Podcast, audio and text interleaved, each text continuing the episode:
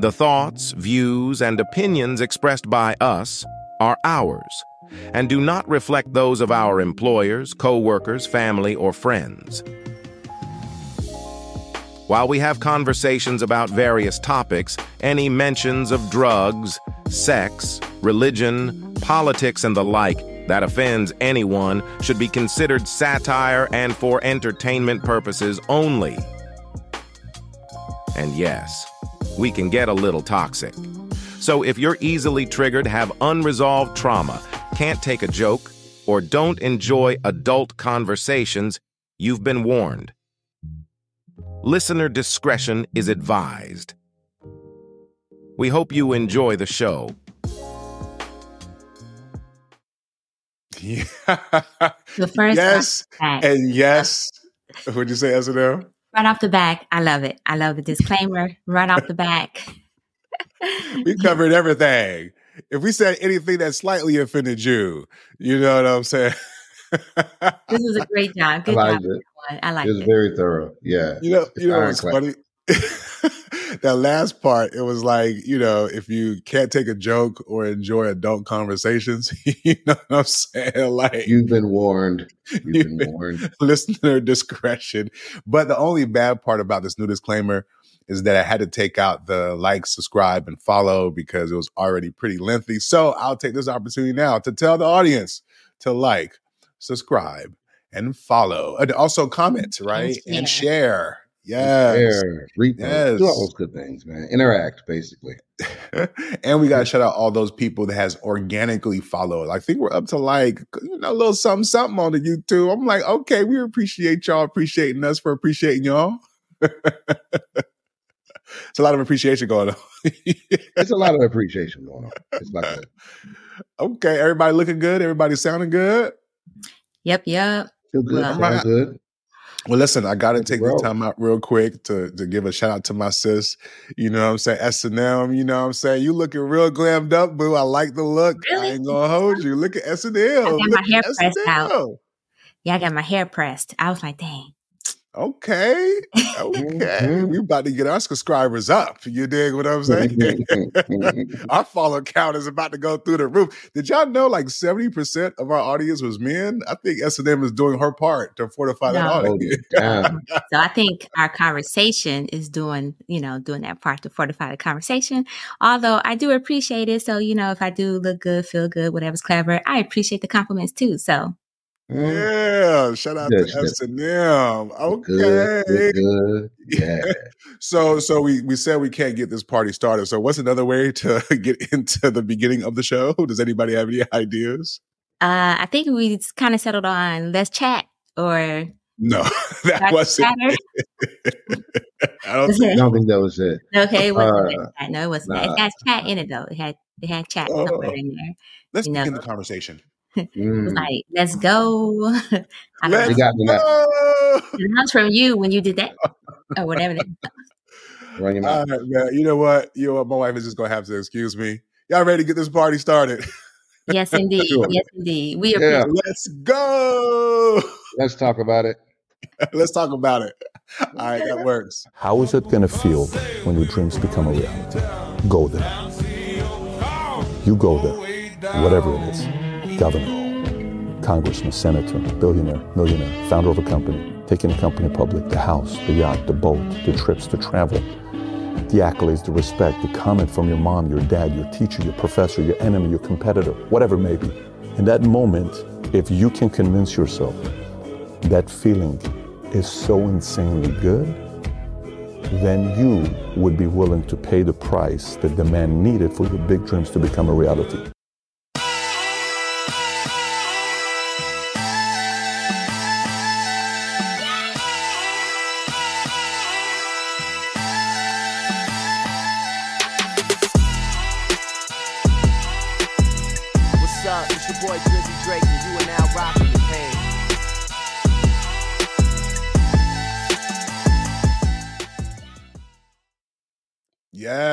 And another one, and another one. Episode ten. What up, y'all? We here.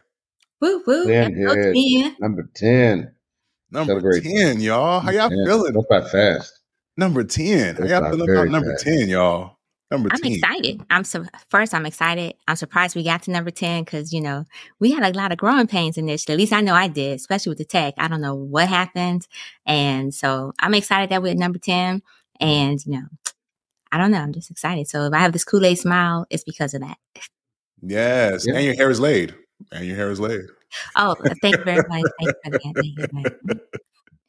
You are looking exceptionally nice this morning. You got you going somewhere special? It's just like your new glow up. What's happening with that? Um, so no, technically I'm not going anywhere special. I'll be doing some volunteer activities later on today. And That's special. um, well, this is um, so I volunteer as a regular course, right? So to me, it's just volunteering. So I don't consider it special because I do it as a regular course. Mm, No, no. You said this is what I do. you.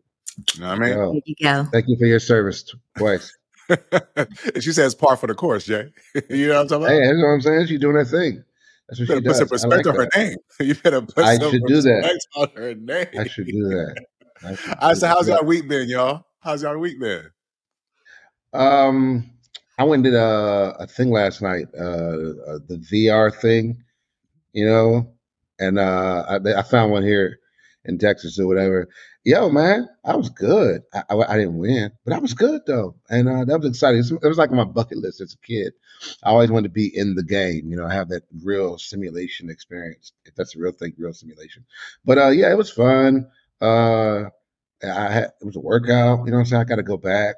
I was MVP. I've got footage. I'll re- be releasing that on my social media channels. Uh, you know what I'm saying? You boy getting it down. Da-da, da-da, da-da, da-da. But anyway, long story short, it was a good week, man. Uh, lots of growth, lots of pro- progression, and uh, hopefully this this week will show and pay off. Yes. How about you, S&M? So had a great week. I picked up like a little side hustle that I'm going to put back down because it's time consuming. So I thought it was going to be kind of enjoyable. Like, oh, I read a lot of books already. So let me go ahead and be like a book reviewer. And, um, however, what I'm finding is that between everything else that I'm doing, I actually don't have time because it turns out the number one spot and it's going to be too much information for me to read is guess where? On the porcelain. And so because otherwise I'm engaged in activities and whatnot. And so, um, so with these book reviews, though, there's like a one week deadline to finish them. I had like four books to do. And so that meant that something else had to be sacrificed in order for me to review these four books in a timely manner. And it was just because I was like, oh, I'd like to read anyway. So why not get paid to do it? But it turns out, no, I like to read for fun. I don't like to read to get paid. But also, but also is just because it's one of those things where it was taking up too much of my time per a book. And I'm a fast reader. So even if I even skimming, I'm still a fast, you know, fast reader regardless to leave a review. So I learned a valuable lesson. Not all side hustles. I can't turn all hobbies into hustles. And I'm gonna walk away with that. Otherwise, doing well, got a like slight cold going on or allergies. I'm not quite sure yet the weather was warm and then it was ice cold. And so I guess Mother Nature is doing what Mother Nature does. yeah. What about you, Nic? Oh yeah, no. I mean, the weather got extremely cold, but I mean, what do you expect for one of the coldest niggas to to represent for the birthday week? You know what I'm saying? It was like the earth was like, oh, it's the coldest nigga's birthday. You know what I'm talking about? So, um, so yeah, man. You know, celebrating the birthday. First of all, I just I listened to a, a, bar from J. Cole, and he was talking about like statistically the idea that we don't live past 25. And I think at the time he was 33, and how amazed he was that he made it that far. I am significantly further along than J. Cole was when he spit that bar. So when I look back on the fact that I've been on this earth for now 46 years, um, is amazing. It's amazing. You know, there's a lot of conversations about getting older. Sometimes when you talk to young people, like you washed, you know, but I'm like, yo, I prefer to, I, I am so thankful that I'm old enough to get washed. you know what I'm saying? To be old and washed, it is a blessing. Um, the wife, the son, you know, the gifts that keep on giving is a blessing. So, uh, really excited about that. S&M, to your point, I had to do my real estate, uh, uh, finish up my continuing education for real estate. So that was on my plate. I got that done this week. So I was really excited about that. My deadline was um, this month. So I'm glad that I got that done. And so I do have a little bit more time.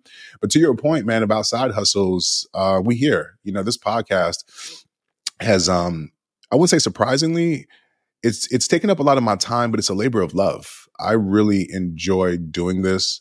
Um, I see the potential the more that I do it. I see other podcasts out there. I'm also thankful for you guys. Um, you know, even though yes, it's my birthday, but I was like, I'm working on my birthday, and I'm like, well, it's not really work though. If you love what you're doing, you dig what I'm saying. So, uh, shout out to y'all uh, for being a part of this journey. Um, the motivational part really spoke to me because one of the things that he said was, you know, imagine where you would be if you're at your destination, right? So, for example, for us, just being at the top of the podcast food chain, opportunity for book deals, opportunity to travel, to do tours, you know, those are the things that I think about that motivate me because I can see it for us. I think we have what it takes. So I'm super excited about that. So yeah, it's been a really great week. Um, I'm not really doing much for my birthday, but honestly, uh, with family, including y'all, is is more than enough for me to celebrate life and where I'm at right now. So shout out to that. Shout out to y'all. Got to say that off the top. Um, also, the wife listens to the pod, so appreciate her and my amazing son. Uh, real quick though, I had to take my son to the emergency room, which was crazy. It was the first time I had to take him to emergency room. He came back from daycare and his arm was like to his side and he couldn't move it. So, you know, as a parent, you're like, oh my God, what happened to daycare? Because we didn't get like an incident report. So we took him down to the emergency room. It was a two hour wait. $200 later, it turns out he has nursemaid's elbow, which they were able to like just jigger a little bit and he was fine eating his little pop. So we got a little scare, but we were also thankful that it wasn't a fracture, it wasn't a bone break or whatever. Um, on another note, though, I got to ask you guys a question. Have you guys seen the Milli Vanilli documentary? Has anybody seen the Milli Vanilli doc? Um, when No. no, No. I think I saw something pertaining to it a long time ago. Yeah, I saw the cover. I haven't I haven't watched it yet though. Okay. This is not an ad, just to be clear. Although if you do want to pay us, we would certainly take your money. But if you get a chance, check out the Milli Vanilli doc. I mean, I know most of us grew up in that era, right? We remember Blame It on the Rain, Girl, You Know It's True. I went back. Is one thing about these docs, they will force you to go back a little bit and listen to some of these songs and go back to that era. I've had Milli Vanilli on rotation for like the last week. Yes, you know what I'm saying? Girl, You Know It's True. Ooh, ooh, ooh. But anyways, I only bring that up because it was it did give you a different perspective and um, you guys should watch it. And then we'll talk about it. And i also was thinking that maybe that's something we can add to the pot too right? If we're watching things if there's shows or movies or whatever that we're kind of into we certainly can have a space for that here right? Because we're all kind of engaged in the culture. And certainly um, robin fab milli vanilli the music industry there's a lot of learnings from that experience so if you guys get a chance to check it out definitely check it out and then we'll talk about it when you guys do. But yeah, man, Milli Vanilli, man, that shit was crazy. My heart goes out to to both of those guys. Isn't it ironic that they were run out of the industry for doing what like TikTokers Instagram people like become famous for now? The very same lip syncing. You know what I mean? They were pioneers, Jay. They were ahead of their time. Of their were time. ahead of their time. on some space age stuff, and we just didn't know it. You know, that's Yeah. really sad for them. It was. It was. One of the guys ended up, you know, obviously is no longer with us. But Mhm. um, to your point, Jay, a lot of what we're seeing in the industry reflects on what Milli Vanilli was. You know what I mean? Like people writing the songs for you, pretty much doing all of the, except for the singing part. That's where it was like, uh, they could at least been karaoke, but they were full lip sync. Ah. you know what I'm saying? J Lo, Ashanti. You can make an argument. Ooh, the name. Shots fired. Ooh. J Lo and Ashanti are minding their business. I was like, Hey. wow. this is- hey, listen, I have to try to keep mm-hmm. it factual. You know, man, a little toxic. No, for real though. I was not expecting they that don't know any what she did. way or form. I, s- I, s- I, They don't. I agree. J Lo was a little, you know, I don't know, but I wasn't expecting that to come out of left field. That was like, All right. I was watching a documentary about J Lo, and so it triggered. My bad.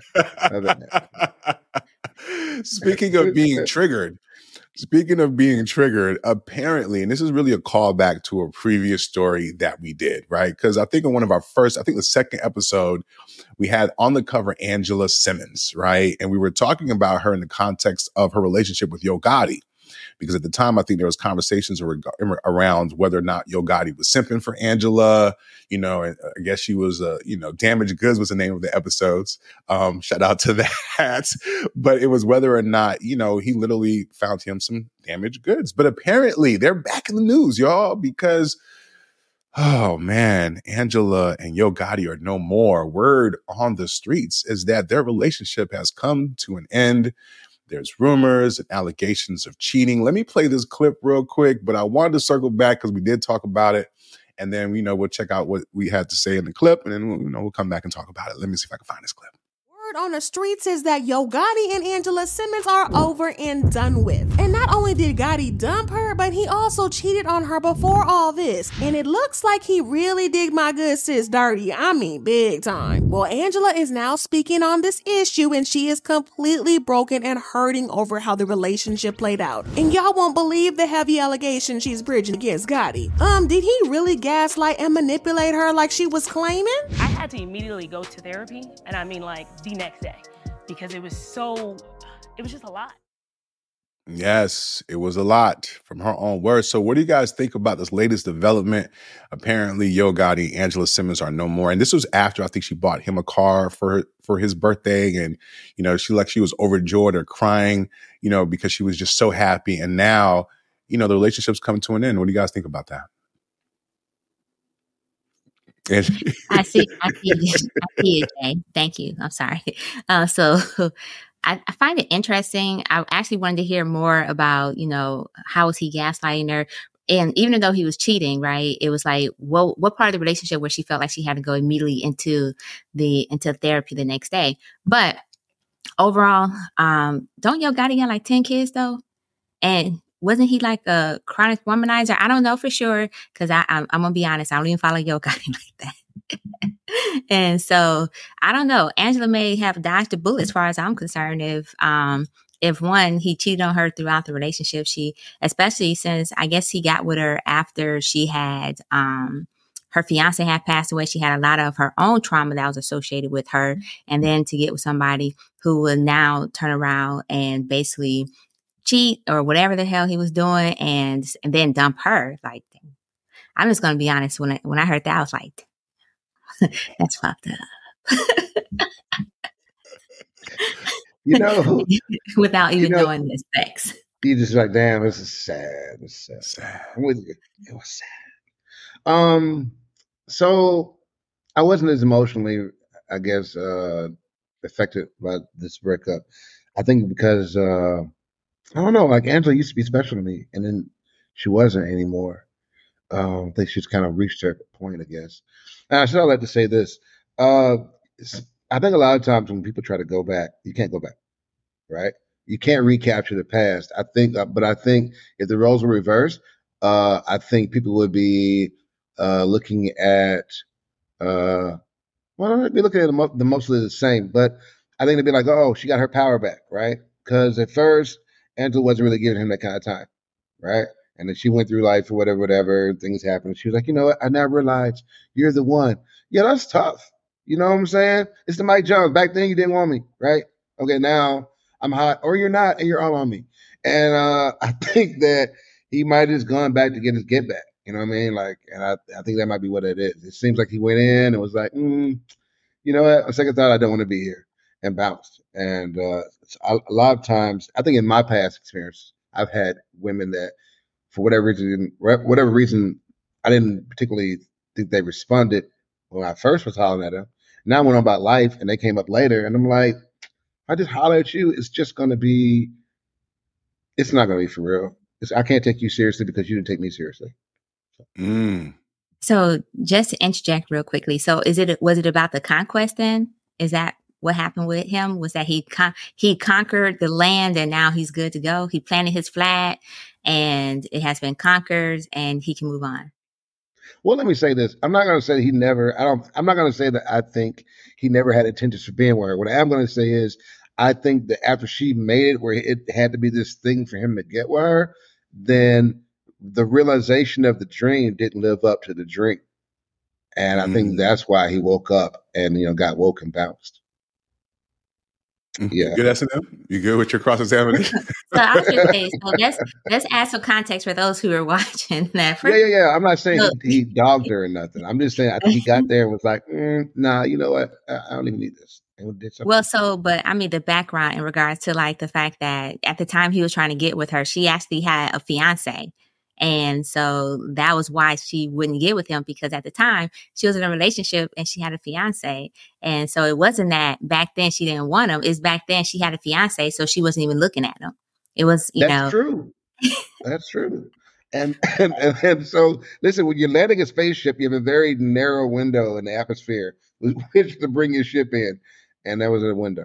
No, no, I, I actually, all right. So you're right, S&M. I'm being toxic. She should be applauded for being uh true to the relationship she was in. That is right.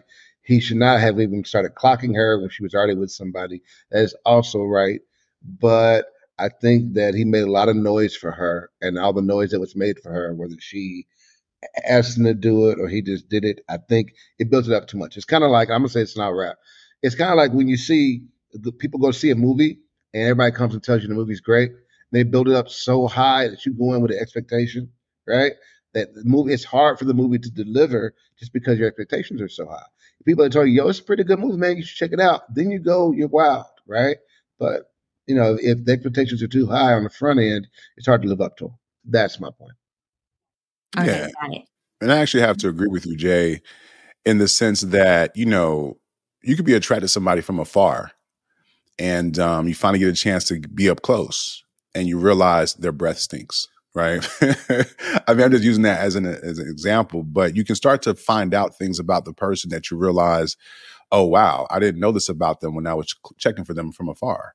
Right. Um, I heard this other uh, podcaster talk about how, you know, her previous dates was Lil Bow Wow, or the guys that I guess she was supposedly, you know, talking to was Lil Bow Wow and uh, Lil Romeo, right? And Yo Gotti is a lot more mature, right? He seems like to be more about his business. He doesn't seem to be as childish. So, you know, yes, he was probably feeling her, you know, got with her, maybe realized it wasn't quite what he thought it was going to be. And now I'm not saying that he should have cheated. We don't know that he in fact cheated, but supposedly he was at um, Vegas with his previous, you know, woman. Uh, she's a nurse, and so they were spotted having a good time. So, I mean, I do think it's possible for people to have an infatuation with someone from afar, get to know them, and realize, hmm, you know, what I'm saying it's not quite what I thought it was, and decide to move differently, right? And I ain't gonna lie to you, like I, I do think there's a piece of me that sees entitlement in Angela Simmons to a certain extent. You got to keep in mind that she is Russell Simmons' niece, right? Uh, Rev Run's daughter, right? So she's kind of grown up in this affluent, um, you know, hip hop royalty, so to speak. And um, I'd have to say she's made some questionable dating choices, including Yo Gotti, the the young man that she was engaged to, passed away. I believe he was murdered. Um, apparently, he might have been involved in some activities that would make murder a a uh, a, work you know what i'm saying a threat so to speak right so unfortunately and then of course lil bow wow like i mean we know lil bow wow i mean he's lil but i heard he's sniping pause and Lil Romeo. So I'm just saying that it's like, you know, sometimes you can be insulated in such a way that you don't have real relationships with real people, real mature people. And unfortunately, that might lend itself to the relationship not working out. So, I mean, I hate that for her. I also hate that for single mothers out there, right? Because of people were saying that because he's a single mom, that adds another layer. But then again, I think you guys said that Yo Gotti had like 10 baby moms. And let's be clear, this is another double standard because a man can have multiple baby moms and he can still go out there and get him a, a baddie. But it might be a little bit more of a challenge for a single mom to go get her a, was, would that be a baddo? Like, what's a male baddie? no, no. Okay, we can move along to the next one. I was like, uh, I don't know. Um, but if you watch that cheesecake one little factory thing, the guy was like, he's a bad. He just called himself a Yeah, he's a baddie. Yeah, that was funny. That was Yeah. a funny clip. Yeah, yeah, that was funny. I'm No, going with baddo. I'm going to suggest that if you're a male Baddo. baddie, you're a baddo. bad though. So uh yeah, speaking of men then in general, no, I'm just kidding. Look at Jay, he's he's pontificating on this one. I like it. I'm working it out right. I'm like, is it bada? B A D He's like I'm a bada. sentence. Bada. Put it in a sentence. Can you use it in a sentence? As you work it out, that, that's how it's successful. You can put it in a sentence, then it's a successful mm-hmm. word. You Yes. I was it. out with my girlfriend who was a baddie, and I could tell by the attention that I was getting that I was a baddo. no, Mm. that's I don't that's know if that's gonna work. I don't know if that's gonna work. I don't know. Uh, That girl would be a baddie, but I'm better. but maybe uh, if you was on an OnlyFans or something like that, you know, you could say Mm, you I was a thought bad about it. girl on that, on that OnlyFans. so, uh, which brings us to our next story. OnlyFans is back in the news, but not because of OnlyFans, but because of who's the latest person who's come out to use OnlyFans. We got a clip. Can we I run that? sure do. Run that Run beautiful that bean footage. I can't believe I'm sitting here just finding out you got an OnlyFans page. Out of all these years, you know, the disrespect that comes with it, that you couldn't even talk to me before you did it, that's bullshit, yo. That's fucked up, Keith. I'm telling you, yo, that's fucked up. Wait, wait, no, no, no, calm, but you're not gonna say fuck me or if that's fucked up. It's not fucked up. The boy, you what I'm doing. Listen, it's not fucked up and we're going to, okay, look, so I have an OnlyFans page and he's mad because he's just now finding out about it. Of course, a man can just find But out about it. I'm not doing it with anybody but myself, so why should I have to tell you my choice, my body, my body, my fucking choice? I'm your partner. You're supposed to come to me and talk. Joe, I've been talking to you about mad things. I've been asking for solutions to shit. You're not giving me none, so I created one. That's no solution. Not in my book. So what are you guys uh, thoughts on that? I want to give some more context because um, Joe came out later on, um, as a matter of fact, on November 3rd to uh, with a counter as far as he was on, I believe, don't even remember the name of the show. Oh my God. But anyway, so he was on this show where he addressed what Keisha said. But first, I want to hear your thoughts on this initial um, video.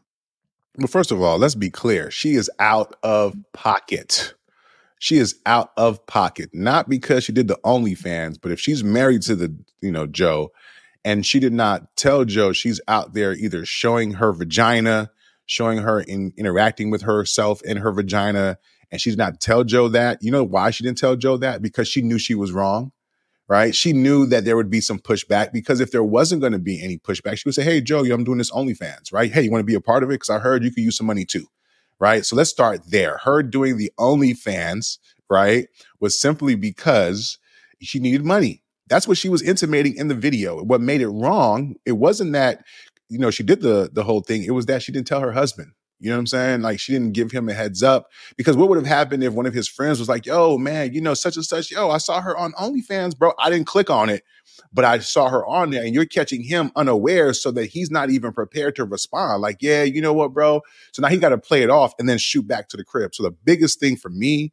was that she did that without him knowing. That's number one. Number two, word on the street was she was for the streets before he got with her. Okay. So there is that part too, right? The whole idea of turning a beep into a housewife, right? Because I think the truth of the matter is Joe Smith was an NBA player who probably made, I believe, $65 million or somewhere thereabouts throughout his career. A lot of these NBA players and athletes, unfortunately, lose their money, right? Some of them go broke after five years. Now, whether it's bad investments, whether it was people that was, you know, you know, stealing money from them or whatever. But she said something in that clip that we just saw. She's like, Joe, I was talking to you about solutions and you didn't come up with none. What she was saying was, nigga, you broke. We need some more money. And I decided to put my pussy on the internet to get us that bread. Okay. Let's be clear. Okay. That's what it was. But at the end of the day, like Joe unfortunately got to accept accountability because she was of the streets. In fact, real quick, as a surprise clip, I'm gonna play this little quick 30 second joint. It's from Gilbert Arenas, who was talking about this because, as you guys know, Gilbert Arenas is also a former NBA player, and apparently people knew what time it was, and I thought it was apropos to play this real quick. Give me one sec. Oh, she's a go getter, Joe. I mean, we seen her. We seen her work. She's a go getter, boy. She was taking it. She was taking it. She was a DSD. She was a DSD. Like, ick, sucking demon. Boy, you was getting doubled. She was getting doubled. I mean, I mean, she was probably getting doubled way more than you because you, you was decent. She was nice. She was full court press, Kobe style, double T, right? Sometimes triple T. I mean, she was doing it all. I mean, wow. Um, shout out to, to Gilbert Arenas and his podcast. But he went in. And so, like I said, listen, fellas, if you got a couple of dollars, man, you got to be real careful out there. I get that he felt like, hey, I wifed you up. You should be good now. But once that money was gone, shit changed. And she apparently didn't give a fuck about how he felt in regards to her doing what she did. She even said, You knew what I was like before now. So it's a cautionary tale. It's nasty work, but uh, he made his bed and clearly he's lying in it. Yeah, wow, no, uh, Nikki didn't leave much there, bro. You covered that, even with Clip. like, yeah, that's what he's got to. Fa- so he, he had to face that coming in to to dating her. Now he's got to face that still being her husband. It's like all he did was write a bunch of checks so he could be seen with her, and whatever he got from being seen with her, she's burning it up in social currency right now. Like, it's a bad John. It's a bad look for him. I feel bad for him but I can say he learned the hard way. You, a woman is who the woman's going to be, and if she changes, it's because she chooses to change, not because you change her or her circumstance. So you know, if that's if you loved her as a hoe, then love the hoe in her.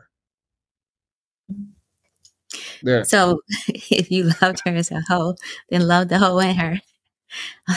I mean, anything goes when it comes to hoes, but go ahead. I mean, literally anything goes. Not that we're calling her that, but that's a phrase that's what's So, possible. Right? yeah, I was so you hoes said in love her in all her forms, you know, no matter what that form may be. Well, so in his interview, just to ask some more information, in his interview that he did, he basically said that yes, he knew she was um for the streets and they agreed that once she was once he wiped her up that she would not pursue this route anymore. And um apparently he hasn't spoken to her since this has taken place because he's like he's a very private individual. She tarnished his reputation. She tarnished his image and um and then according to him she admit that she did it because she was being petty because she was being she was basically fed up with the situation and at the same time she felt like she was handling business right because she was like okay well i'm gonna do what i do to make it do to make it work and so if you so this is my contribution to the household that contribution so happened to be the onlyfans account and she was like, Hey, look on the bright side. At least I'm not doing it with other people. It's just me. So that's a plus, right? Okay. She was like, that's a plus, right? Um, and so it was something else that he stated. He admitted that for the past nine, ten years, it's been a struggle for them to, uh, for him to maintain the household. Um, he recognized that yes, he did lose basically millions of dollars because he didn't know how to handle the money and is and he did admit to blowing money on women and so forth previously in his earlier in his career. And so having a wife settled down and so forth he thought they were basically building together a team. And um and so uh, ultimately he was shocked. He said that it wasn't even the fact that she had an OnlyFans because yeah he didn't know who she was. He was like but it's the fact that he was the last person to find out and, and while she was recording, he said this was the first time that they recorded, she recorded a conversation between them. And that's why he walked away because he didn't want to have um, further conversation being recorded because he wasn't sure if she was going to put it on TV, on Instagram, or whatever the hell she was going to do. Because guess what? Turns out that she wanted to be a reality star. And so um, this is something. So, right? he wanted to be a reality star, and so I guess I'm gonna, I want to create the drama. Let me go ahead and create some drama, and even though there was drama already there, and so that maybe Real Housewives call me up. Maybe um I might get Basketball on wives. Love and Basketball, Basketball Wives, something. So I think that this was an opportunity that she took um, to basically make her dream come true of being a reality star. Um, as a wife, personally, I'll be damned if I embarrass my husband. Like, we're not doing that in any way, shape, or form. And so, if I know, even if we're struggling, for me, because, but that's me, I'm not going to put my body on OnlyFans and do what I used to do, but just with myself because um, we already discussed it and we agreed that was not what we was going to do, right? Now I don't have an OnlyFans, and and I'm just basing this on their scenario where they said that, where he said that you know he knew what she was, and they agreed she wouldn't do it anymore. So at the minimum, she should have had a conversation with him, right? And so, but in my household, I'll be down if I embarrass my husband right, girl. because I am a reflection of him and I feel that he's a reflection of me. And so we want to operate and we have this certain image that we build together and this standing that we build together. I'm going to find some other way to bring money into the household. I'm going to find another hustle to bring money into the household. It's not going to be me falling back on the streets So Facts. Well, listen. So, so real quick before I pass it to you, Jay, so you can have the last word on this, and then kind of get us to the next topic. But S and M Jones may not have an OnlyFans, but does S and M Bones has? Now, I'm just, I'm just kidding. That's what I'm doing. first of all, that's a play on the name, though, right? You're welcome. You're welcome. right? I mean, you're welcome. You know what I'm saying? I do what I can for the culture, but I do want to. I just want to say this real quickly because this is a real thing, and I want to warn my brothers out. I'm trying to look right into the camera. I know that some guys feel like that they are him.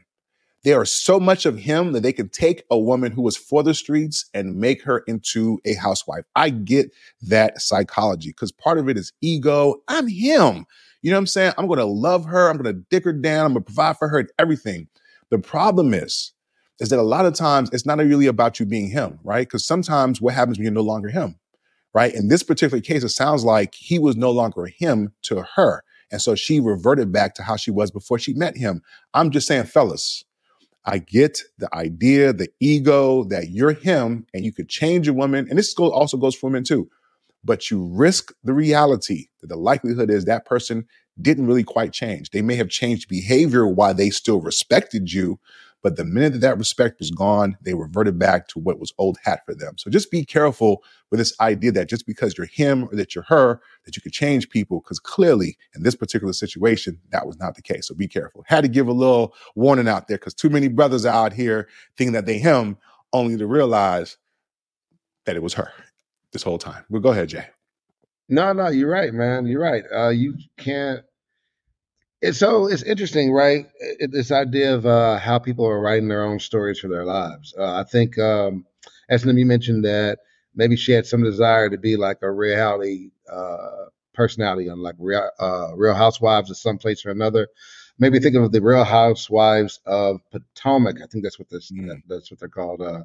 Yeah. So it, I, I actually have watched the show. I'm not even gonna play them to the left. I've watched it with my wife. Yeah, I say I watch all these girly shows with her because it's true. That's why I'm watching finally this one up. it. He I got you, Jay. it. I got you, Jay. I watched them too, my brother. I got you. See, Got you. there it is. There be dudes in there sometimes. Uh, so I get to see how dudes feel about things. Anyway, no, I, I digress. So uh, I couldn't couldn't pull it back from there. All right, so episode ten. I'm still doing this. Um, I the situation that came up is uh Mia. If you were watching like the more recent uh seasons, I think she's the maybe last one or two seasons. Mia and G, they had the uh chiropractic thing company or whatever. They were like nationwide. She talked about it all the time. He he he picked her up. She was like a dancer. He met her in the strip club, right? Met her in the club, and then he wifed her up or whatever. He knew he couldn't like perform, you know, to his his his his previous grandeur. So he told her, "Look, go ahead and pick you up some on the side. You know what I mean? Fulfill those urges, but you, my lady, will hold it down." Um, he ran out of money. The business didn't do as well. Maybe it's under her leadership. Uh, and then they split up. Shock. And um, so now she gone. Uh, and she took the Love Jones that she found with her along. And what do you guys' thoughts on that? Is it the same old song? S and M. You didn't like What you think, lady? Let the lady speak on it. What's your thoughts, S and M? Um, Good, clean sis. so, so she, he got exactly what he wanted, right? I don't, I don't understand why people seem surprised when he got exactly what he wanted. He wanted a beautiful woman who would be his trophy wife, right? And he was going to uh, provide for her. I think they went in with the full understanding that this was a transactional relationship. And when he could no longer fulfill his bargain of the transaction, the transaction concluded. So she was out. She was like, Hey, this is what you said. This is the premise. This is what I'm bringing to the table. This is what you're supposed to be bringing to the table. And it turns out you defaulted on it. So it's like defaulted on a loan. She's like, Hey, you defaulted. So mm, I'm out. So she did she pull a Mrs. Smith on him? Mrs. Joe Smith? Did, she? It's a default. Is, is it similar? I'm, Okay. uh, is there a pattern trend? I don't know. so They- uh, I will uh, say this. Go ahead. I don't know if she pulled a uh, a Mrs. Joe uh, Smith, aka Keisha. A Keisha, what's her last name? Davis, I think it was. She didn't pull a Keisha Davis because I think Keisha was still willing to contribute to the household, right? And so she was Mm, like, keep "Hey, we were struggling, right? She was like, we struggling. Right. So I'm going to do what I do to contribute to the household. Look, this is me looking out for you. And at the same time, I'm going Mm. to try to get my reality star on. So look, though, we, we in this together. And I'm also so, right. whereas this It's other one was like, No, I agree with that. No, I agree with that. Like, so for example, is her name was Keisha. Like, if Keisha was working at Barnes and Nobles before she met Joe, right, and they kind of fell on hard times, She's like, yo, I'm gonna go back to Barnes and Nobles so I can pick up a couple of shifts. It wouldn't have been no issue, right? He's like, okay, that's what's up, babe. Handle your business, right? Except it wasn't Barnes and Nobles, you know what I'm saying? It was bells and whistles, you know, or what other, you know, type of work that she was doing prior to, right? So I get that, but. I also, yeah, you know what I mean. I, I couldn't think of anything in real time. Um, Yeah. I do. So I do think there's a difference there, right? Matter of fact, I'm mad that Mia got Keisha looking like a real good wife, low key, right? Because she was willing to go out there and, Mm. you know, what I'm saying, her do body on. OnlyFans, yeah, so she could bring home back to the crib, yeah. All she had to do was tell Joe. I'm sure Joe would have been like, "All right, well, how we want to do this? Want to put on a mask? Want to change the name or whatever?" You know what I mean? He could. Matter of fact, he might have been down to be in the videos with her. Like, We both wear masks. We can cosplay. You know, what I'm saying? It'll be a couple of furries. You know what I'm saying? But she didn't even give him that opportunity. Um, but to this story here, um, S&M, I don't know that he got what he necessarily wanted fully. I do agree with you uh, that he got some of it, right? I think in his mind, he was like, look, I just kind of hit this little patch. You know, I mean, when people get married, it's like till death do us part. In his brain, he probably could have felt like, yo, you know, we can be married until I die and you can just get the rest of this shit, right? From what I understand, once shit went south, he was like, okay, you know, I'm gonna try to cut you off as much as possible. But you're right, it was a transactional situation. Um, apparently this guy was a high value man, if you will, in air quotes. Um, but once his value deteriorated, uh, meaning the money, she no longer saw value in him. You know what I mean? And you know, I'm not trying to knock anybody who works in a particular field. I do think that there are probably some quality people who work in some of these industries that we tend to look at a certain type of way, whether it's strippers or porn stars or whatever. Me personally, I tend not to have that certain judgment, right? I do get that people look at those folks a certain type of way. But, you know, there's people who are in mature relationships who are living amazing lives. Yes, they did that type of work. I watch it. I enjoy some of that work. So I don't want to be a hypocrite and try to down people. But I just think that sometimes when you're talking about being more traditional, right? Because he was a provider. Um, I guess he was low key a protector, right? Yes, he wanted some arm candy. Yes, men are attracted to attractive women. Maybe he should have married an attractive woman closer to his age who would have been a little bit more seasoned, who would have had more experiences, who would have maybe valued him a little bit more than what she did. But he opened the door once he said, Yo, go out there and get what you need as long as you X, Y, and Z. She broke those stipulations, right? When you talk about the agreement, I, from what I understood, he was like, Look, I may not be able to satisfy you. Sure, you can go ahead and do your thing, but number one, don't involve the kids. And I think number two, it was like, don't disrespect me or don't put me in a position to be disrespected or something like that, which is like, I can understand a man saying that, right? I get that I might not be able to satisfy you, but I still love you, whatever. I want you to make sure you get yours. The same way that a man would say that to his woman. There's a lot of men who are successful, who are rich, rich, who have wives who understand that, yeah, I'm gonna step out a little bit, but I'm not gonna disrespect you. I'm not gonna publicly humiliate you, and I'm not gonna fall in love. Shorty probably did the the, the the typical shit that dumb niggas do where you fall in love with the side. You know what I'm saying? Now, only time will tell if that benefits her at the end of the day. But clearly he knew what it was. There was risk there. He was willing to take it, and it just didn't work out for him. So I wish him, you know, well. I think his health might have been in question or deteriorating. So I hope he's able to, you know, continue to move on. But Shorty did what she did, man, and I can't even necessarily be mad at her because if that was the type of chick she was from Jump Street, she's just being true to form. You know what I'm saying? And when people show you and tell you who they are, believe them. The first time. That's real. It's real. All right. Yeah, I, I agree with what both of you have said. I think that um he did kind of go to a place that sold tacos and he got a taco that acted like a taco. Um, I'm sorry, probably isn't gonna play well. But I mean, I was about to say he went and got some nachos and realized it was nachos. you know what I'm it was, saying? that would have been better. nachos. That was, it was nachos. It, It was uh, it was nachos. thought it was a single pack. It was shareable. Replace tacos with nachos, and you would have hit it out the park. You know I what I'm saying? I got you. Can we redo it? Can we do it again? Uh, I think uh, I think that he negotiated poorly uh, for what he wanted out of the relationship. Um, he gave he gave up a lot. He gave her part of his company. He gave up, you know, he made her he gave, gave her a name, gave her this exposure. He literally took her out of the place where she was working and gave her a whole better life. And she then upgraded from his upgrade. And um, I'm going back to what I was saying before. When you choose a woman, you you should play to her strengths. whatever her strengths are. You should play to them. You should understand them. You should factor them in into the network and the framework, whatever your plan and grand design is as a man. But you should never forget that, you know what I'm saying? She is who she is and she's going to be who she's going to be. And if she's going to be or do anything different, it's going to be because she chooses to and not because you've done some magical thing. Um, although, no, no, that's not that. Yeah, you know, maybe you Oh, can digitize it, but then you're old. You know what I mean? It was just the other thing. Nic, you brought like you mentioned the high value man thing, right? I think everybody's got to realize no matter what your value is, you've got a range of which you're able to really get the fullness of the of the spectrum in terms of like relationship and interaction and whatever uh, that love bond that makes a person sit up with you when you're sick and you can't do anything for them, that takes time to develop, right? So you can make all your money and be high value and then go look for someone that you can bond with later on in life, but don't know that you haven't really put the time and the struggle in maybe to get some of the results that you want.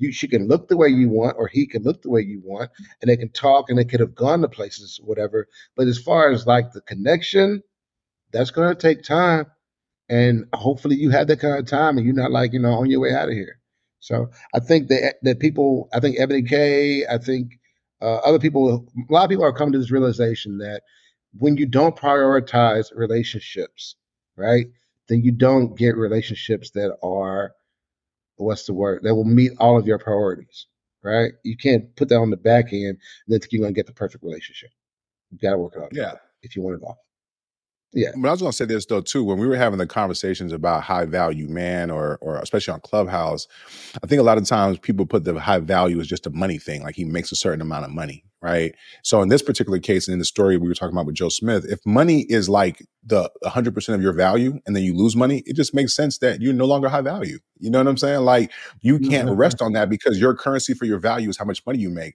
But let's say, for example, you got a great personality, right? Let's say you're caring, you're loving, you're thoughtful. Let's say you got some good peen. You mentioned dickmatized, right? Shit, there's a lot of women who are fuck, fucking with broke niggas who got good dick, right? Sometimes that good dick is enough, right? Niggas be out here homosexuals fucking for their lives, like literally out, out trying to fuck for survival. Like my uh, peen is my currency. yes You think if yes them niggas go limp, that they're going to continue to be able to do what they're doing? Absolutely not. So the best to me being high value is being multifaceted in terms of the value that you bring in a relationship because there may be times where your money is low, but the peen is still peening. You know what I'm saying? The conversation is still conversing. You know what I'm saying? The the the humor is still, you know, there's a lot of components. I know in my relationship, there's a lot of things that I feel like I bring. So there's been times where if my money was was funny, I still had other components that gave me value. You know what I'm saying? The eyes of my significant other. So men out there, I get it. They tell you to go out there and get the bag, but being able to develop yourself beyond just financially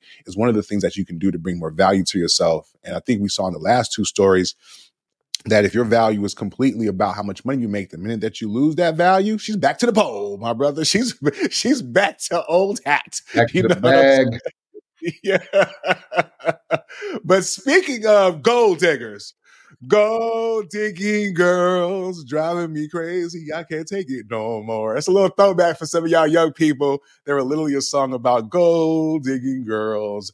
Speaking of which, and I'm not by any means calling Larsa Pippen a gold digger, but apparently Marcus Jordan, the son of, yes, the greatest basketball player of all times, Michael Jordan, who happens to be the teammate right? Who won championships with Larsa Pippen's ex-husband, Scottie Pippen. Yes, that Marcus uh, Jordan and that Larsa Pippen were on some show talking about marital plans. Let me go ahead and play the clip, and then we'll come on back on the other side. Marcus, my brother, what are you doing?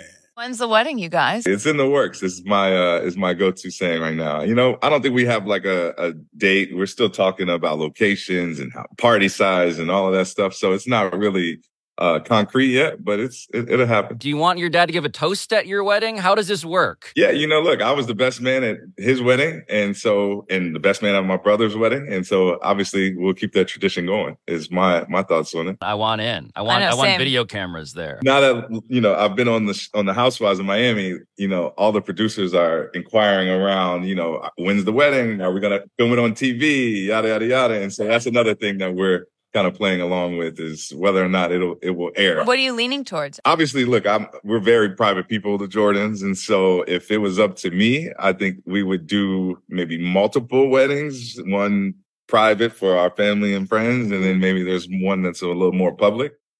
Yeah. So first of all, Marcus, I don't even know your daddy, but I'm gonna tell you right now, your daddy is not trying to be on the Real Housewives of Miami, Fort Lauderdale, West Palm Beach, Greater Broward, Greater Dade County. Okay, that's a rapid rap. But anyways, you saw the clip.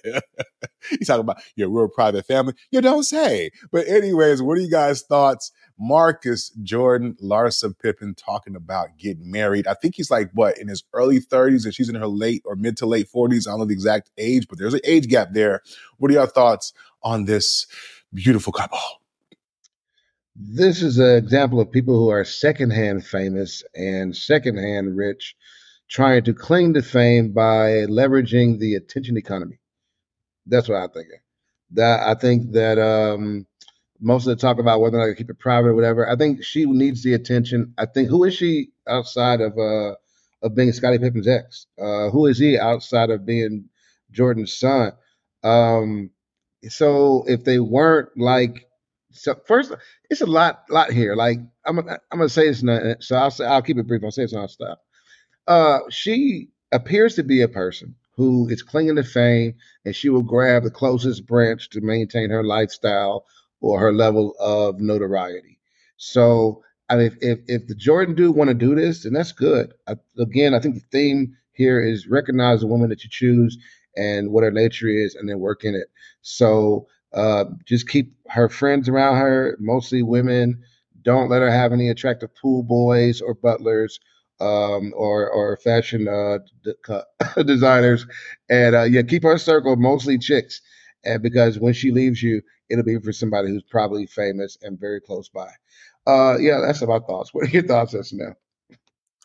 Okay, so my first thought was, is she frozen? Like, is I was confused because one, he did all the talking, and usually when a woman is excited about being married, they're the ones who couldn't can't shut the hell up about it. Let's be honest. Mm. Two, um, I was like, wait a minute, and then then she blinked, and I said, okay, so she is present, and so I was concerned just based on her facial expressions, and I don't know if it was Botox, maybe I don't know, but the fact that she didn't, she wasn't as expressive as he was was concerning because I was I personally didn't think it was any love there. you know, I was just like, this is I'm like, this is clearly she's about to create another legacy because she already got the Pippen legacy, right? She got four children. Not saying she can't have any more children or anything. She's 49.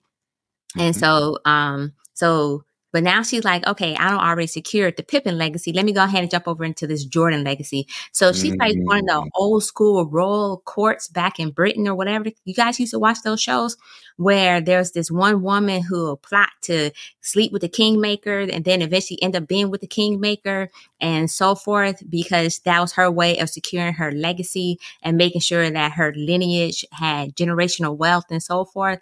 I don't know that's what her plan is. If she's like the, if she, I have no idea, but She's gonna get I'm six rings of her own.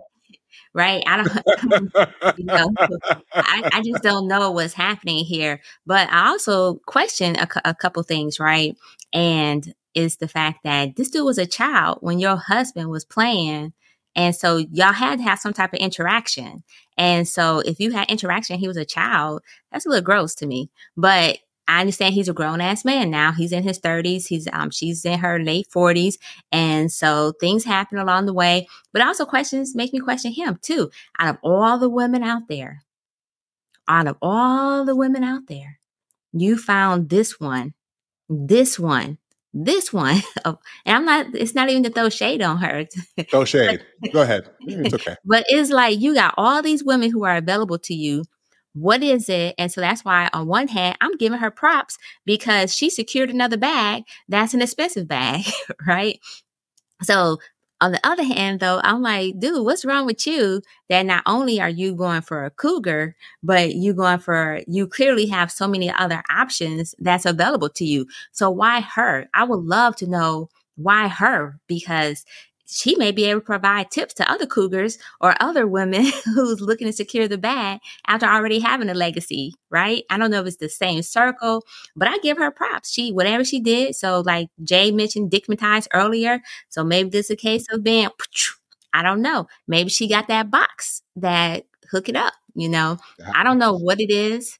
And I'm just I was shocked and surprised to see this because at the end of the day, I asked if I and I could be wrong, but I'm looking at my son like, dang, you really had to go to a teammate's ex-wife? like we recycling like this? Like what's going on here? Hold on. That's okay. Hey, so I got a question for you though. Okay, so that's one of the issues, right? That of the proximity, right? Because if you guys don't know, the audience, that Michael Jordan and Pippen are not on the best terms after the whole last Mm-hmm. dance thing. Their relationship pretty much disintegrated, right? Completely. And so I know Jordan's probably thinking, like, really, this is the last thing I need. It's not like he did anything. But yeah, to your point, like, you knew this was my ex teammate's former wife, like, as far as the whole proximity thing, right? So I agree with you um 100% there. Jay, that, that was funny with the whole six rings. Um, oh, there's so much here. Like, I agree with you 100% S&M. Well, first of all, look at him he looks like a doof. You know what I'm saying? He looks like he is being played. He looks because first of all, you're right. Like, why is he doing all the talking? Right? He looks like somebody who is just young and struck in such a way that he doesn't realize what's happening to him. Right? Like, bro, she's on a reality show. First of all, so that should be a telltale sign. Right? Reality show. Let's let's talk about that. Right? Somebody who is trying to get that attention. To Jay's point, right? Um, but he looks like a doof. You know what I'm saying? There's nothing about his presentation that, tell, that tells me that he was out there getting bitches before, right? We assume that because his last name is Jordan, that yeah, he might have a couple of dollars I'm sure his dad held him down, but he was never the player, both on and off the court, that his father was. you know what I'm saying? Let's just keep it a buck, right? And I think, unfortunately, for kids who grow up with these type of parents, those parents' shadows loom so large that maybe it stunts the growth and the development of the individual right? So, like for him, whether it's to play basketball, I could never live up to my dad. So, why would I even really try, right? Even if he could have been a decent role player, right, in the NBA, right?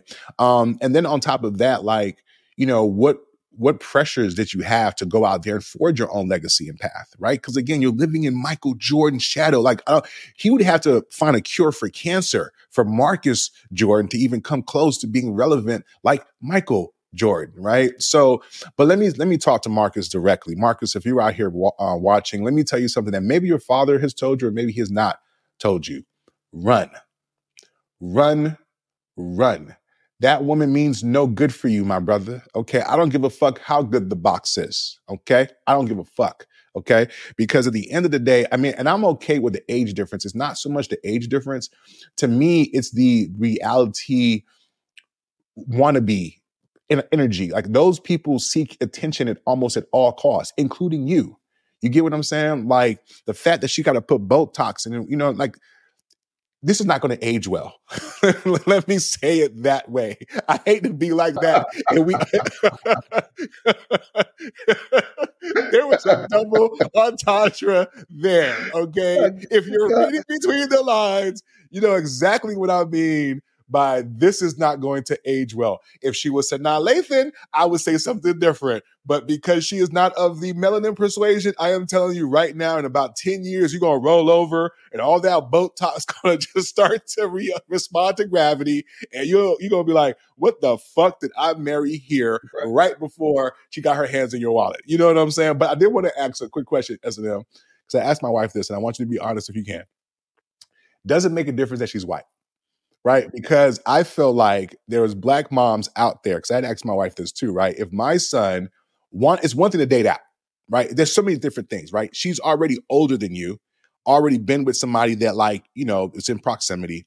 But what role does her being white play for a black mom watching this play out? That's the question that I have for you, if any. So I don't think she's white though. She's Syrian slash Lebanese. Girl, stop. That's white.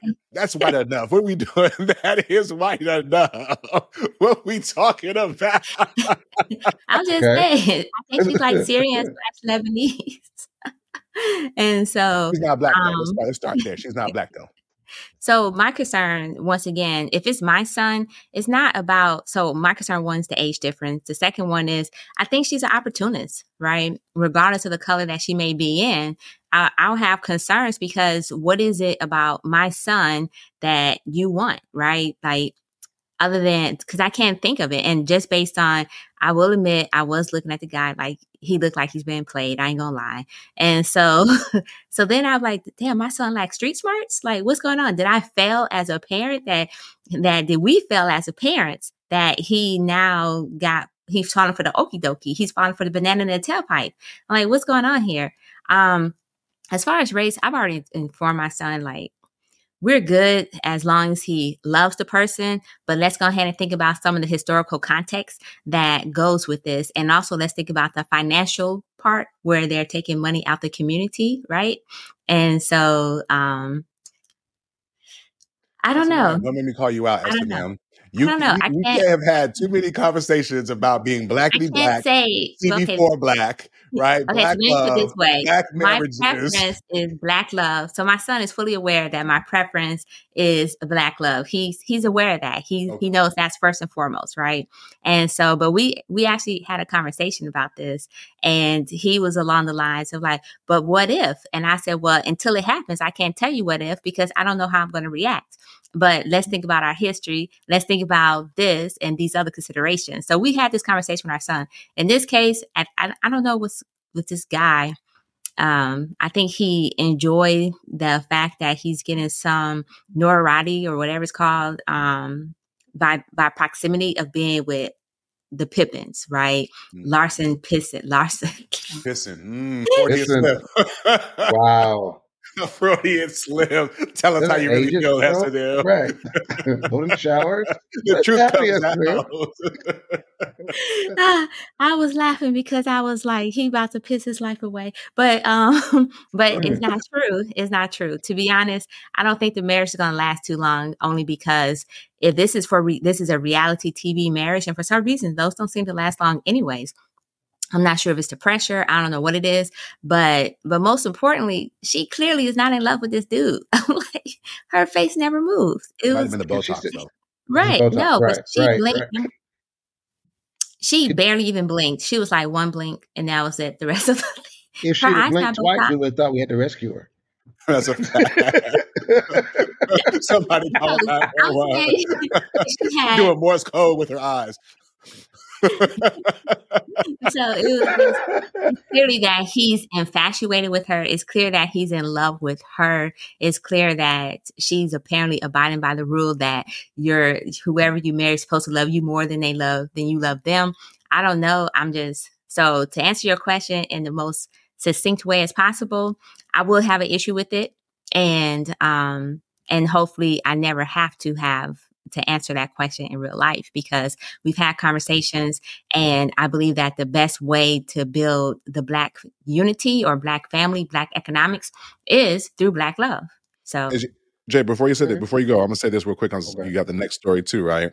So when I so when I talked to my wife about it, I think there's a piece of a mother who feels like if you date somebody drastically different, it says something about her to a certain extent, right? Like if I had a daughter, I'd want a daughter to maybe marry somebody like me if I think highly enough of myself, right? If she were to date somebody else that wasn't anything like me, I'd wonder if it was an indictment on how she viewed me, right? So I think when black mothers have this conversation with their sons and they see that their son dates a white woman, it's kind of like, okay, is this an indictment on me to a certain extent? But the reason why I did want to bring this up real quickly was because his mother, Juanita Jordan, right, was married to Michael Jordan, right? And when she divorced, she got half, right? So I do believe, I guess I do believe there's a part of us as men that are attracted to women who are similar to our moms. And I wonder what role that that that plays here to a certain extent, right? Um, I'm not saying that his mom was a gold digger. Um, she wasn't marrying no broke niggas. Thank you, Jay, for that. Thank you, my brother. And, and apparently, neither is Larsa Pippen. Back to you, Jay. yeah, thanks. so one conversation they might not have to have, uh, although they're probably having it right now, is whether or not they're going to go 50-50 on this wedding or if he's going to pony up the money, all right? Because she's uh, not a spring chicken. Uh, so it's definitely not her first uh, wedding or anything, but she is the bride and needs this magical day. And which brings us to this this what has become this timeless argument or ongoing for endless argument between uh, the 50-50 uh, role of male leadership in a relationship and the 100% role or uh, style of male leadership. And and that that really breaks down to where the money is coming from, who's taking care, who's paying for what. Um, I you know sometimes you have these um, shows or songs where it's like a rapper talking to themselves or like uh, whatever. So actually 50-50 and 100% if they were people got together on a couch and they had a conversation. Uh, now I don't think that 50-50 expressed the views of all 50-50 people, nor did 100. but uh, it was interesting to see the the two people talk. Uh, we do have a clip of it. I uh, Yes, sir. let's show the clip and then let's talk about it. It's hard out here. And you talking about, oh, I'm not a man if I'm going 50-50 with my woman. Hmm. It's hard, brother. Hmm. You sitting up here, your nice house, your nice jewelry, nice cars. Oh yeah, man, you, you gotta, you gotta be, you gotta do hundred percent. How? Hmm. How, brother? If I'm making $14 an hour, what you, what you expect? You know, you still on there. Oh yeah, man, hundred percent. You're not a man. You're not a man. How? I'm still working. I'm still providing, right? So what makes me not a man? Cause I'm going 50-50 with my woman. Mm. Mm.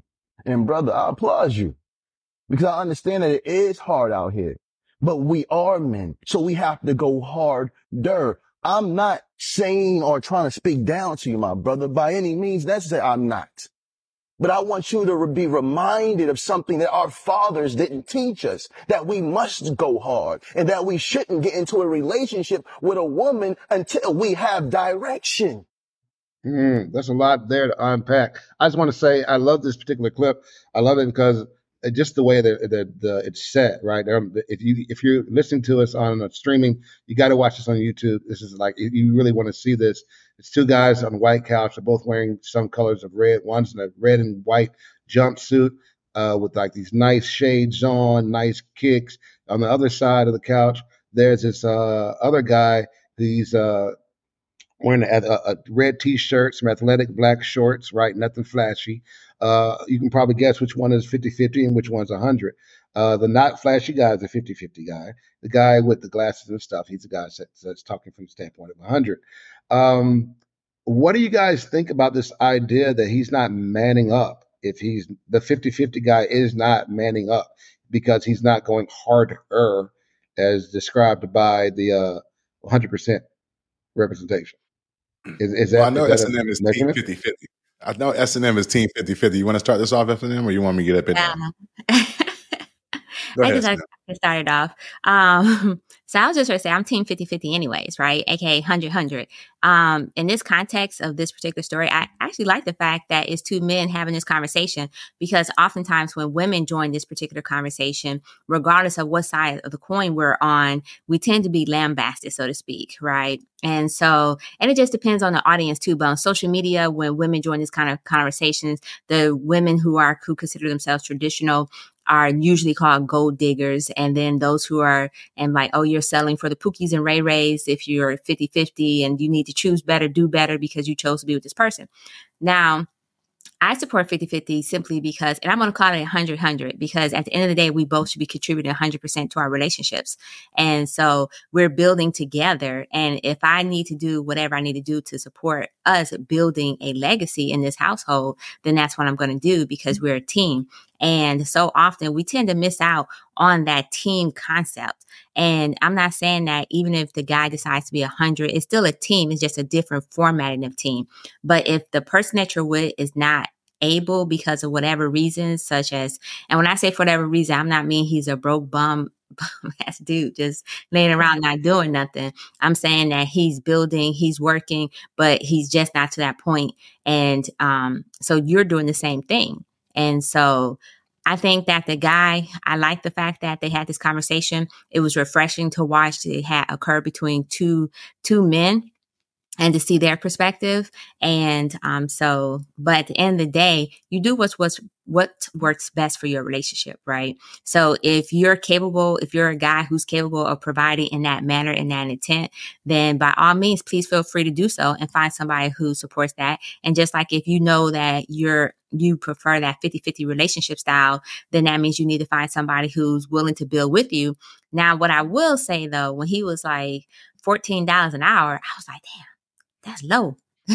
you do need somebody to help you. But at the same time, I also was thinking instead of going, instead of being in a relationship right now, especially if you're, uh, unless you're married, but if you're just in a relationship and you're looking for to build in that relationship and it's not marriage, maybe you should take a step back and focus on building yourself because $14 an hour is not sustainable in today's economy, right? And so that automatically puts you in do you need a roommate situation or whatever the case may be. So I think he should focus on himself if he's only making $14 an hour. Or now if he's married already, and then of course, let's work together. We in this together. You got 14, I got 14. let's build it.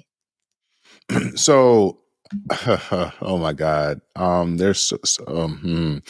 first of all as a part i hated i hated some of this interview i'm gonna be honest i really I really hated some of this. Um, so I'm, I'm, trying to think if I start with what I hate or what I can appreciate, right? So I hate this idea, the way that the internet has framed this whole 50 50 conversation, right? We did a, a show a couple shows ago. We talked about the finances, where we are today, right? The cost of buying a home. You have to make a certain amount of money just to be able to, to afford a home, right? A majority of couples in America are probably under this 50 50 framework, meaning that two people are working dual income households, right? When I hear 50 50, it's a way to make dual income households a derogative thing, like a bad thing. When the reality of it is, is that most homes, most households are dual income households. You need to be able to have two incomes because of inflation and the price of everything, right? So when we, when people have this conversation, like you're not a man if you're doing 50 50, that seems very elitist to me in a way, right? Because the truth of the matter is, if two people are making a life for themselves that they're satisfied with, I watched a longer part of that clip. That brother was fighting for his life, right? Because he felt like the other brother in the red jumpsuit who's doing so well was looking down on him. He was like, Does your wife respect you? He's like, Of course my wife respects me, right? He broke it down like, Does she cook for you? Yeah, she cooks for me, right? They have a dynamic in their household that works for them, right? But here comes somebody else from the outside who's had the benefit of maybe establishing more for himself, using this as an opportunity to other himself and look down on somebody else because they're not where they are, where he is financially. That's why I hate this conversation. When people get to a certain level, it's easy for them to look down at their purchase and say, nah, brother, you ain't really a man. So, my brother, you were not a man before you made money? Right? It's, you, it's easy for you to say that now because you've made some money, but before you were not a man, I don't buy that shit. I don't think being a man is necessarily simply about how much money you make. Now, granted, I do think part of being a man is being a working man, being productive. I think that's just being a fucking adult in, a, in the world, right? Where you have to bring in income, you have to manage your income, you have to manage your expenses, and come out on the other side in such a way that benefits what your goals are. Not everybody is built to be a boss not everybody's going to be a millionaire. There are a bunch of people, and there's a bunch of generations of people who were workers, right? And they provided a life. Many of us came from families of workers. Some of us maybe aspired to moguldom and all this other shit, but it's like we live in a culture now where if you're not getting to the bag, you ain't shit. You know what I'm saying? And the question of man's manhood because he's not making as much money as you think he should make. But S&M, if he's living in Alabama where the cost of living is hella low, right? Because maybe because that's also why the income is hella low, but he's able to put a roof over his wife's head, right? He's able to put food on the table, right? And his wife respects his ability to provide, whether it's just conversation, intellect, finances, or to protect, and that's good enough for her. Then who the fuck are we to be out there? Oh, you ain't a real man. Now, with that being said, is it okay to encourage people to do better? 1000%, right? If you can provide resources to help people do better, that's fantastic, right? I dig that. But again, that person has to want that, right? And it has to make sense for them right? So I just hate like on Clubhouse, on social media, where niggas who feel like they are better off can look down their noses at other people just because their life is different. You dig what I'm saying? Everybody's life is not going to be the same. So I do appreciate it was a conversation of two men. I do appreciate that the brother tried to come across as empathetic and understanding, but I've watched some of his video. I get the point of his content, right? But I'd be interested and fascinated to see the the what his real relationship looks like when the cameras are not rolling. You dig what I'm saying? Um, because I saw his videos. He's a short dude. You know what I'm saying? Uh, and his wife is a little taller than him, and she's attractive, you know, enough, I guess. He looks like he's living in an apartment, but whatever. You know, he's just doing so well that he can talk down to other people. Sorry, bro. How much money you make does not make you a man. And I just feel like people have to do what's fiscally responsible. I don't believe in men busting their asses to just like what exist because you have this idea of being traditional what for then her for her to only then leave you? You know and you and, and do men understand that when a woman is traditional the likelihood of him paying alimony is out of the fucking roof? Do they understand that right? Because that's the basis upon which when you talk about alimony right because she wasn't working she committed her time to taking care of the family right? So now that you guys get a divorce guess what's to happen? You got to pay up my brother. You know what i'm saying? So i hope the brother who was talking all that talk that their marriage lasts forever. He does not find himself in a position where whatever high horse that he's speaking from does not get pulled out from under him, right? And then he has to really start over from scratch. Because I hate, oh, it should, you know, it should burns my biscuits, man, when I hear brothers talking like that. Because I could talk shit to him. How long he been married? I know he ain't been long, married longer than me. He ain't taller than me. You know, like we start. Where does where does the? I know he ain't. But my point is, if you really want to have a dick squeeze contest or a dick measuring contest, pause, pause, pause. you know what I'm saying? we can do that. You know what I'm saying? But at the end of the day, he wouldn't like it if somebody was doing that to him. And I don't think it was cool that he was doing that to the other brother, man. You live on, my brother. Stay strong. Yo, I think you guys really wrapped it up. Uh, it, it, it is based on your relationship and how your relationship's set up. And I think S&M, I think you're right. It's no 50-50 relationship. There, it's 100%, right? Uh, everybody's giving 100 and and you because you're both giving a 100, then you both give what is necessary so that all the needs of the relationship are met. Um, you know, it's funny that the guy was like, you know, you're going hard. I'm not saying you're not going hard. We need to go harder. And his harder was in the guy making more money. And like you said, Nic, everybody's not going to be a millionaire. It's impossible for everyone to be a millionaire because if everybody was a millionaire, we'd all be poor because we'd all have the same amount of money. Everybody can't be a jet setter, setter flying around to all these fancy places because somebody's got to be the hotel clerk that checks you in or the restaurateur that cooks your food and when you're at this fancy place. Somebody's got to stay and do real jobs so the rest of the people who are Instagram famous can post and make it look like everything is great. I don't know where people lost sight of that. And if you you are a man, if you're handling your responsibilities, then you're a man. If you're doing everything you can do so your family has a roof and they're fed, you're a man. You know, it's it irks me too. I feel I feel it irks me because so much of a person's value should be in their character and not in their in their checkbook. It shouldn't be the commas. And here's why I say this.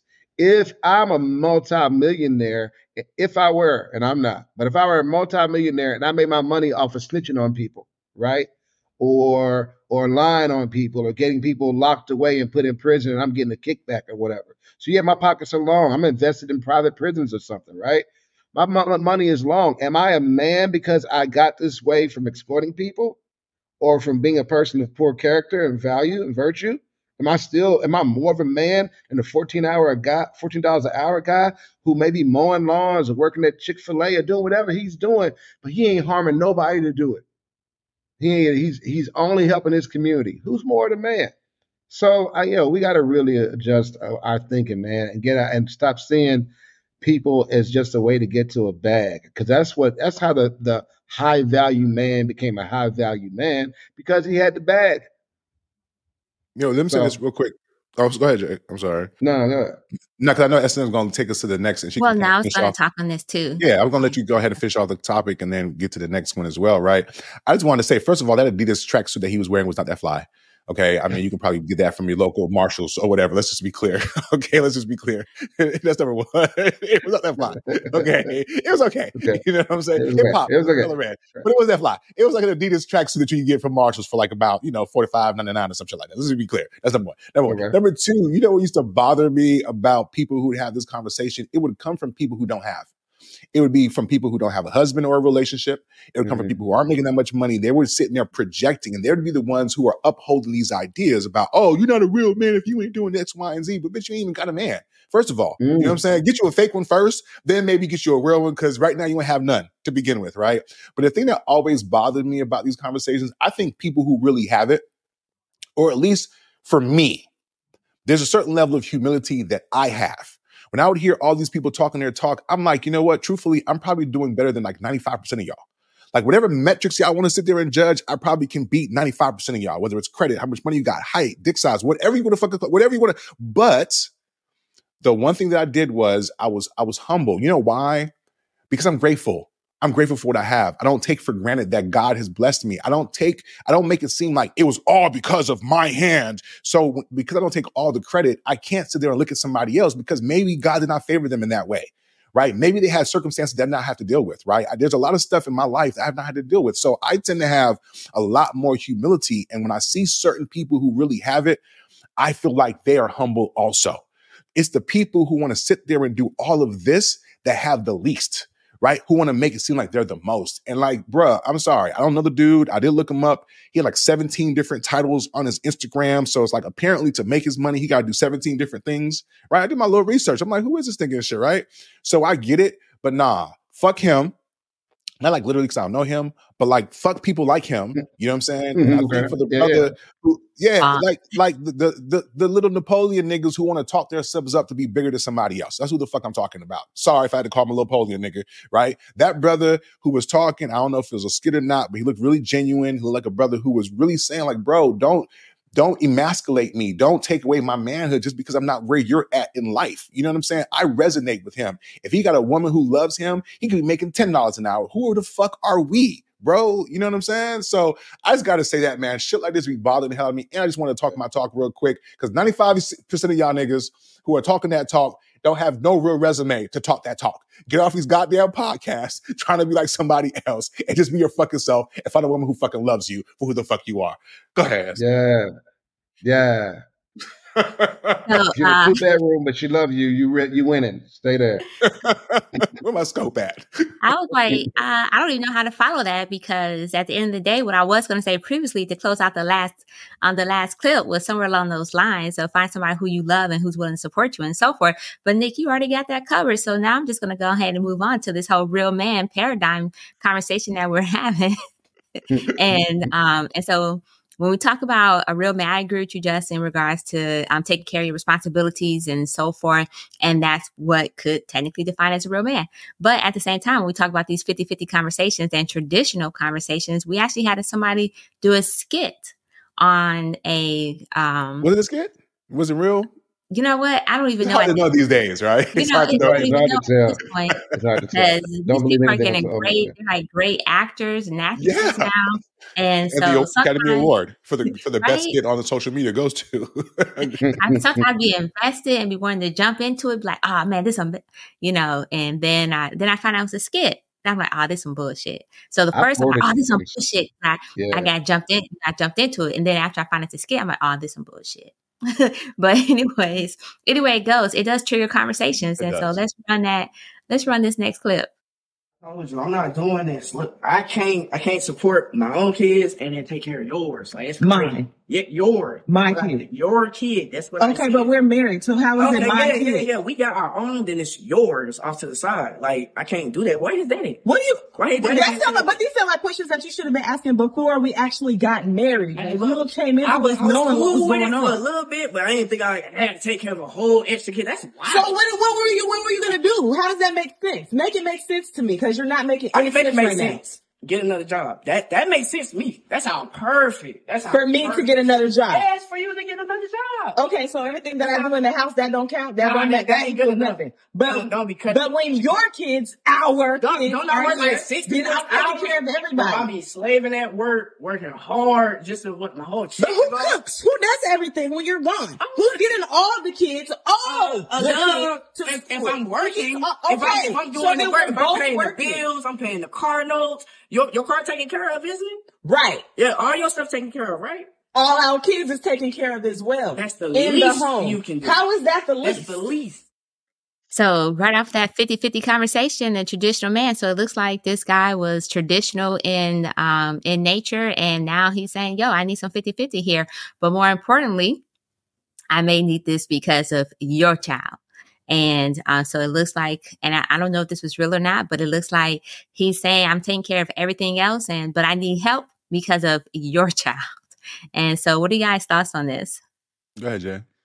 Yeah, uh, you know, the timing is very important. Uh, when this child came into their relationship, I think kind of is, is a is a point that you really can't overlook as far as like what the responsibility is for the child. If the child is already there and he decided to to take on the family, then the child's part of that, right? If the child, if he, they became a family and then she's like, oh, I'm pregnant by somebody else, and then you know he's like, I'm gonna stay with you, then mm, uh, that becomes a gray area. And the gray area is he, he said the child's got a dad. So he expects that the father of this child is going to provide for the child that they fathered, they sired or whatever. That's, I mean, that's not a wrong expectation. It's a little unreasonable in today's society, but not because it's the way things shouldn't be. Um, I feel like he, you know, it sounds like he's being petty, but he's right. If she brings an extra mouth, there needs to be extra provision for that mouth, right?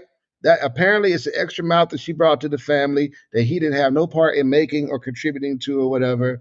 So he didn't have any of the fun in making this baby. I don't know why he should have any of the funds in ca- taking care of this baby. Don't get me wrong. It's nice of him to do it, but he's not obligated, yo. That's not his seed. So he doesn't really have to feed it if it wasn't there when he agreed to the relationship in the first place. No, I disagree with that. I disagree with there. that. I disagree with that, Jay, one thousand percent. Because she to, to SNM was was probably about to say this, so this gives me a good chance to respond. Um, he, whether it's real or not, according to the conversation, she said you knew what it was when you chose to marry me, right? And I think his response was he didn't realize how hard it was. So he went into it accepting responsibility for the other kid, um, and then I guess over time, just realizing like, wow, I'm working 16 hours, all my money is going to this. And so, no, he was wrong in that, Jay, because he did take on that commitment on the front end, right? He did. Right. And he did. He did. He did. But he he Now- was like, "Where's the daddy?" Right? Yeah, no, So no, I guess he I- I- was listen. listen the dad to show up. No, uh, no, I didn't. I didn't really get that. I, I, I do. Okay, so you can go into a situation thinking that you can handle it, right? And you have all you know desire to stand up and do the right thing, be a stepfather, whatever, right? Okay. So I'm not saying that he's wrong for wanting to have a conversation with his wife to say, hey, based off of our finances and the outlook, we need to make some changes, right? We need to figure something out because I don't think we're really getting ahead. Um, I think the way that he framed it, the the com- so, so he was wrong because he did make this commitment going into it. He knew what time it was, right? Okay. And so that's he's he's trying to change that a little bit. So I'm not saying he's wrong for trying to change it, but his approach, right? Because you went in like adopting low key that other kid. Now that it's because it's money, now it's just your kid over there. Nah, it was our family when we decided to say I do. So he's wrong in trying to make it seem like that kid is no longer part of his responsibility when he went into it accepting that responsibility, right? That's number one. Where he's not wrong is wanting to have the conversation about finances and whether or not it makes sense for her as his partner to help in that way, right? Because life changes, right? Let's say, for example, you go in, you're 100% provider, right? If you get injured and you're no longer able to work, it is reasonable for you to go to your wife and say, hey, honey, listen, you know, my my I, can't work. Whatever disability I'm getting is about to run out. You know, what are we going to do for finances? I might need you to go out there and get a job. Yes, I had been doing this thing. Yes, I'd made these commitments, but life, life's, and then we have to make changes. There's nothing wrong with having that conversation with your significant other. Where it's wrong is when you try to now disassociate this child from your responsibility when you went into it saying that you were going to be willing to take on that responsibility. That's wrong. The other area that I thought that was a little tough was whether or not we value homemakers, right? Because he was saying, look, I go to work, I pay all the bills. The least you can do is take care of the kids, right? And we have to be honest. Ladies, if you're watching this right now, let me be honest with y'all. We do not value homemakers like you think we should. Does that mean there isn't value in homemaking? No. Does that mean that it's not a hard, difficult job? No. What, what I am telling you is I've heard enough conversations on Clubhouse, on social media, that by and large, from this brother in the skit, we do not value homemakers like you think we should, right? It's almost like if you had a choice to apply for a job and you knew that the job was not going to value you as an employer. You have a choice to make. Do you just really want to do that job because you're passionate about it, or will you find something else to do that's going to value you? That is why we don't have that many homemakers today, right? Because people, women in particular, say, I value making my own money more than being beholden to some nigga who gonna come to me with this type of conversation right? Women are making, because to me, the whole idea of feminism, I'm not trying to go down that road, but the whole idea of, of feminism to me is like women having a choice, right? You should not have to work in the home if you don't want to. You should not have to go out there and work in the workplace if you don't want to, right? It's about giving women choices. But I think a lot of women on their own have realized that it's a better choice for them to go out there, get their education and make their own money because they too realize that homemaking has become devalued. When I can order DoorDash right? Your cooking has become devalued. When I can hire a maid, your cleaning services has become devalued. When our kid is going to daycare that I'm paying almost $2,000 a month for, right? And the kid is there from seven, eight o'clock in the morning till like four, five at night. Then what the f- are you doing between those hours? Because it don't cost that much to clean the goddamn house. So, like I said, ladies, I hate to be the bearer of bad news for those of you who are holding on to this legacy of traditionalism and homemaking. We do not value homemakers as much as you think we should, right? The truth is, that's just the truth. So, I hope that helps. But I think the way that he approached the conversation was off, right? Because what he did was devalue that son that he low key, you know, or that kid he chose to be responsible for. And she is taking care of the home and you're devaluing her in doing so. You don't have to devalue someone to be have to, to in, in, in order to renegotiate your terms, right? You can simply say, Hey, you know, we're in this. I'm working 16 hours. And, da, da, da, da, and if she loves you and you are truly a team, she will hear you. She will understand what you're going through and try to find solutions just like Joe Smith's wife did. You know what I'm saying? right? Except it won't be on OnlyFans. It'll be a conversation born out of both of you coming together, right? To make it happen. And by the way, last, last point. If that was real, I don't know what she looks like, but my brother, would you be okay if she had the OnlyFans? Because she could work from home. you know what I'm saying? And it's a way to bring on some extra income. He's the type of brother who looks like his old lady might be, need to be on OnlyFans to make the ends meet. but go ahead, Essence.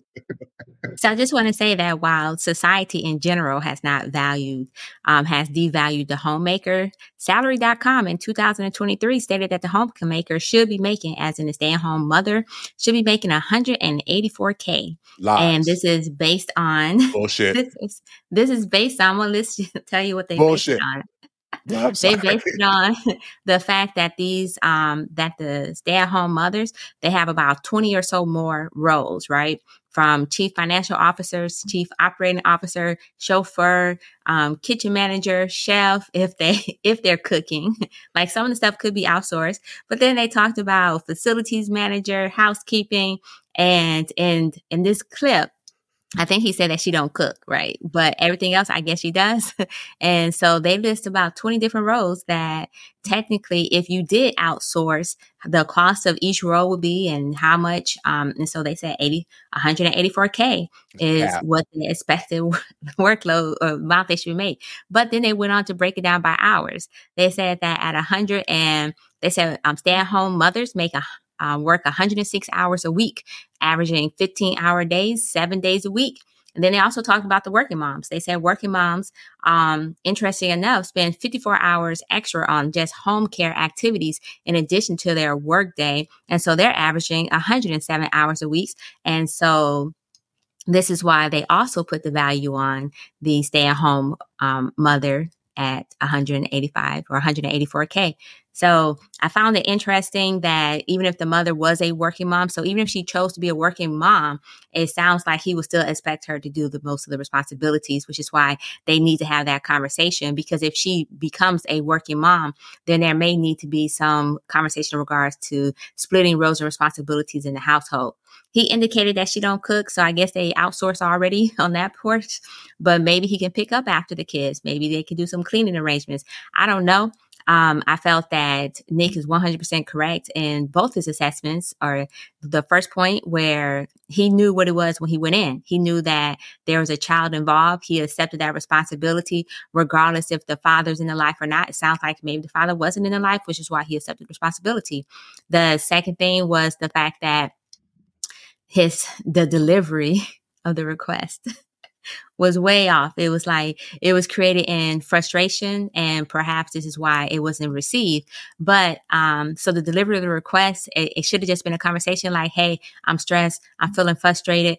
I understand that you're you you you do this, but you're the stay at home mom. You take care of the kids. I appreciate that, but I would appreciate more if we go ahead and have a conversation where maybe you pick up a part time job because I need help."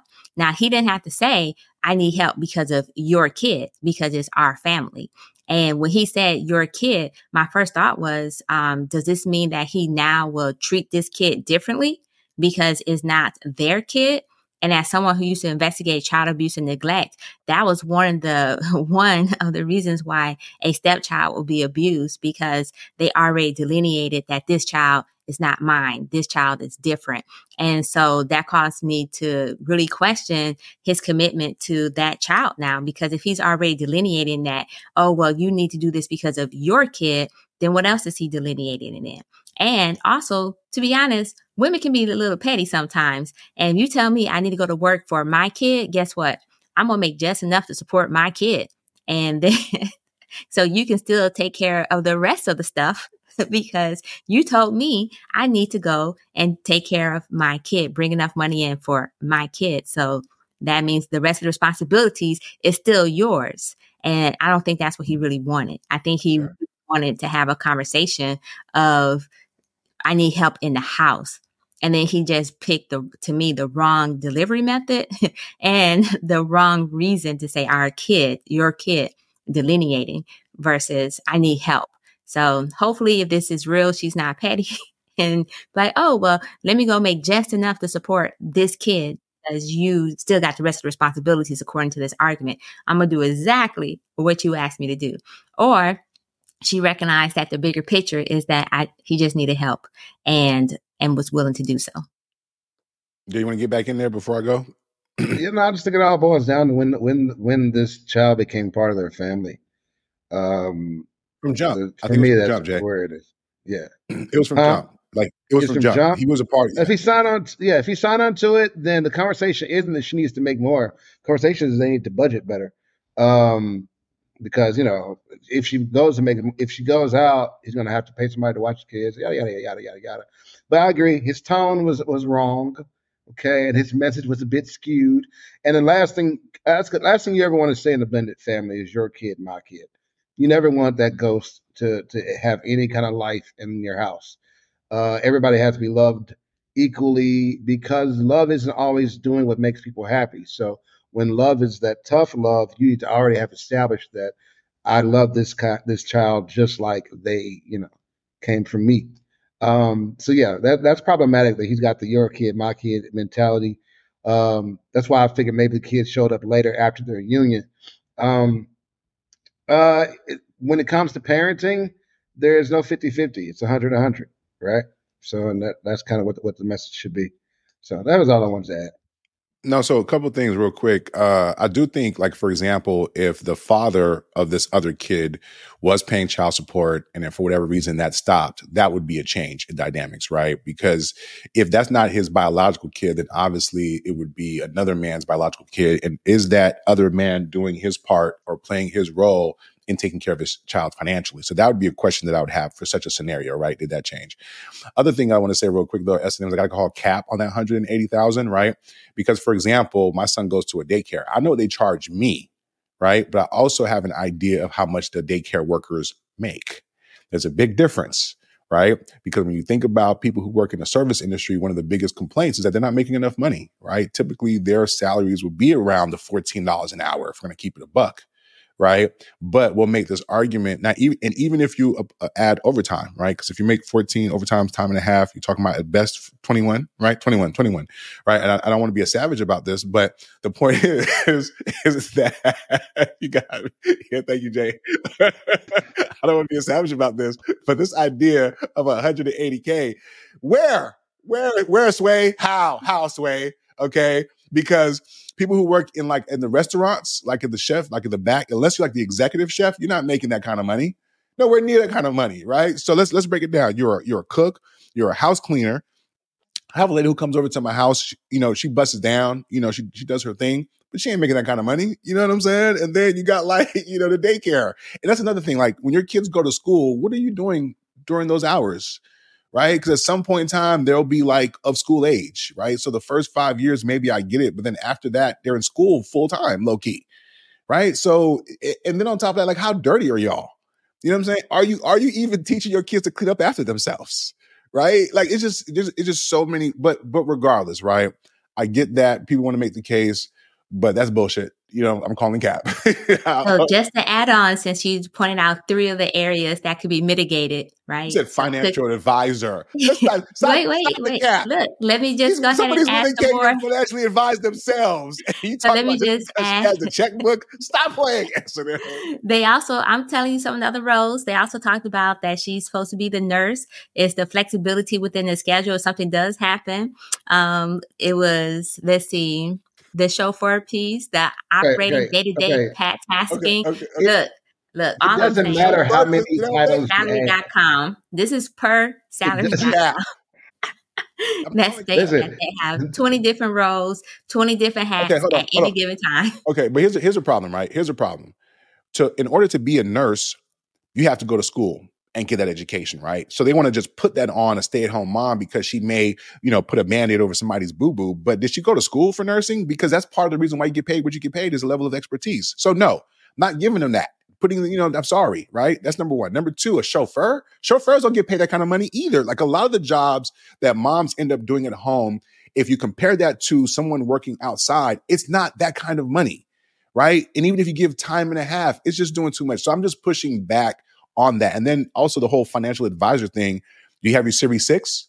Did you go to school to get any type of education about how to? I hear women be like, oh, yeah, I'm manage the savings and the finances. Let's be honest, right? When we talk about a, a majority of Americans don't even have a $1,000 in their bank account for emergencies, how well are you our financial advisor to begin with? Right? like, not, what are you talking about? All of a sudden, because you got a vagina and you push some kids out of your vagina, you're a nurse, you're a financial advisor, you're a chauffeur. Let me guess what? You can fly a plane too, huh? You can fly a plane too. Wow, look at you flying planes just because you got a vagina, a birth of children. You can do brain surgery? God damn. If that, look at all the stuff that y'all can do because y'all can birth children. That is amazing. Stop the cap. Okay. Salary.com. You hear that? According to Nic. What's it called? Salary, salary.com. Now I know to avoid their lying asses. If you go on salary.com, yeah. looking up customer service, favors. and they tell you you can make fifty dollars an hour doing customer service, you know it's cap. it's kibbity, kibbity, kibbity, kibbity, cat daddy. I'm just going to say, if there's any stay-at-home moms watching this, please feel free to put in your roles and responsibilities in the chat. Yes, please. Now listen, so we can laugh. No, no ass. one's saying that stay-at-home moms don't do important work. Okay, but you can't claim the salary of a whole profession because you happen to do something that that profession does for 15 minutes one day in a week. Even if you did it 15 minutes every day, you mm-hmm. still can't claim the salary of a person who does this thing 40 hours a week on a professional executive level. Exactly. Right? You can't do that. Exactly. Right? Stay at home moms, homemakers, they do important stuff. It's important work. They should be compensated. Okay. They cannot claim the sum total of all the executive level packages for these jobs that they do something like though. That's, that's not real. That's that's not real. And, and with that being said, I also got to say to close this out. I am not saying that I do not find value, that we collectively do not find value in stay at home moms. It's just that I have an economics background, and when you try to ascertain value, you have to find comparables, right? So even like in real estate, for example, if you want to sell your house, I have to look and find other homes to see what they're selling at. So when we start talking about these salaries and trying to make the case like, yes, we appreciate it, it's, it's an important role, and for women who want to do it, I salute you all that good stuff, but we don't have to overinflate the value monetarily in order to appreciate the value in all the other aspects. And that's really the point that I was speaking to. And I was just trying to be honest with the people watching that collectively as a society, we do not value um homemakers. Nurturers. Like, you know, like we, We like don't we value nurturers or caregivers. Yeah. Like teachers, teachers. uh, home. Like we don't nurture. Yeah, even even nurses had to struggle to get theirs, and Mhm. doctors they got their high, high pay partially as an argument to the fact that they had such high uh, risk insurance, right? So they had to kind of balance out the cost of that. But yeah, we don't. Our Western society does not favor the caregiver at all or the nurturer. Just facts. Exactly. Um, so with that being said, yeah. yeah, speaking of, you know, service industry, right? People who provide a service, restaurants happen to be one of those areas. And uh, apparently, this is the first time I'm hearing about this brother, pretty popular TikToker. Name is Keith Lee. He does a bunch of reviews. He's become really popular doing it, but he definitely started a, a stir here in Atlanta because he has something to say about Atlanta service, and Atlanta spoke back. But I thought this would be a great conversation. So let me go ahead and find this clip. This is Keith Lee. He just kind of gives you a taste of what he does. And and I actually like his approach. So let's check this out real quick. My family are in Atlanta, and currently we are at the Real Milk and Honey. I got it. Let's try it and rate it 1 through 10. As you can see, I don't have any bag in my hands. We are at the Real Milk and Honey on Main Street in College Park. Before we came, we attempted to call our order in. We were greeted with an automatic message that said they do not take call-in orders. The automatic message said the only way you can do pickup is through DoorDash. We went through DoorDash, they was closed. But online, it said they closed at 5 o'clock. We went on DoorDash at 4 o'clock. But we were already here, so we just went inside. I stayed in the car and my family went in and they told them they were closed early for deep cleaning. Yet the door's wide open and it's people still going in and grabbing their orders. Now we have no idea if those people ordered beforehand or what the case is. Also, the people who relayed this message, my family said were really nice. It's just the rules. And so far being in Atlanta, I found some places do have unique rules and this is one of them. I want to be very clear. We're not blaming one person or saying one person was rude. In plain terms, don't call this restaurant trying to get nobody fired. Ain't nobody do nothing. This is just the rules they had. If you don't like their rules, their rules not for you. And for me and my family, the rules just wasn't for us. We just not their target audience. For the record, afterwards, I did walk in and they did recognize me and they attended the services, but I respectfully declined. I'm a normal person. I pay for my food like everybody else. Yes. So that was Yeah. Keith Lee. Um, I liked a lot of what he had to say in regards to listen, don't call them trying to get nobody fired. He made a point to say that hey, they weren't necessarily rude, rude. This was their rules or whatever. So I think I like the fact that he approaches it that way. He actually pays for his own meals, so, and he does not want any type of special treatment because he wants to experience it like an everyday person. So I do like a lot of that. He obviously has his own style of how he communicates that, which is unique. I think it stands out a little bit. But he came to uh, Old Lady Gang, which is a restaurant owned by Kandi. I think he was talking about Milk and Honey in that video. So he visited some of the more popular uh, restaurants here in Atlanta. And so I thought this was a great discussion because number one, there's a, a, a conversation to be had about customer service, especially in the black community, right? When we talk about businesses, you know, we obviously love, uh, we want to support black businesses. And there was another clip I didn't play that Ray Daniels was talking about just how the perception of customer service when it comes to black businesses. So I thought this was a great uh, opportunity for us to talk about black businesses, customer service, some of the challenges or the issues that we might see or believe that needs to be addressed. Because I know the idea of supporting black businesses sound good, but there's a lot of reasons why people tend to not support black businesses, and customer service, for example, is one of them. So, what are your thoughts on the kerfuffle that Keith Lee brought up? Also, what your thoughts about um, you know customer service and and black businesses? So, as someone who's as someone who's currently trying to look for a black business slash hotel, um, I agree. I think that this is something that we do need to address in our community. It's not only the customer service, it's also the prices. The prices tend to be two, three times the amount um, of other services. And while I understand that it's because there may not be the same type of resources or whatnot that or involved to create this particular product in this particular black community or this particular black business, I do find it interesting that the prices tend to be a lot more, not a little bit, but two to three times more. And um some people say, oh, that's their worth. That's because they know the worth of their price and you should never settle. Black people always want to negotiate, um, want discounts and so forth. But no, that's not the case. Is that I want to support a black owned business. But if I go to a black owned business and the hotel is $350 a night because it's a black owned resort, and then I go to this other resort and it has the equivalent amount of stars, whatever's clever, and the night stay is only 225, then I'm looking at why is this black hotel 350 versus this hotel, which was only 225. And so the cost comparison um, does occur. And it's not because we're trying to be cheap or whatnot, but we're we want the best we want the best cost for our we want to try to get the best cost for the service that's being provided as well. And then in regards to customer service, I've been to several black restaurants and um if there is a there's an issue because one, there's usually a long ass wait. Two, once you get there and you finally get your food, there's even a longer wait for the food.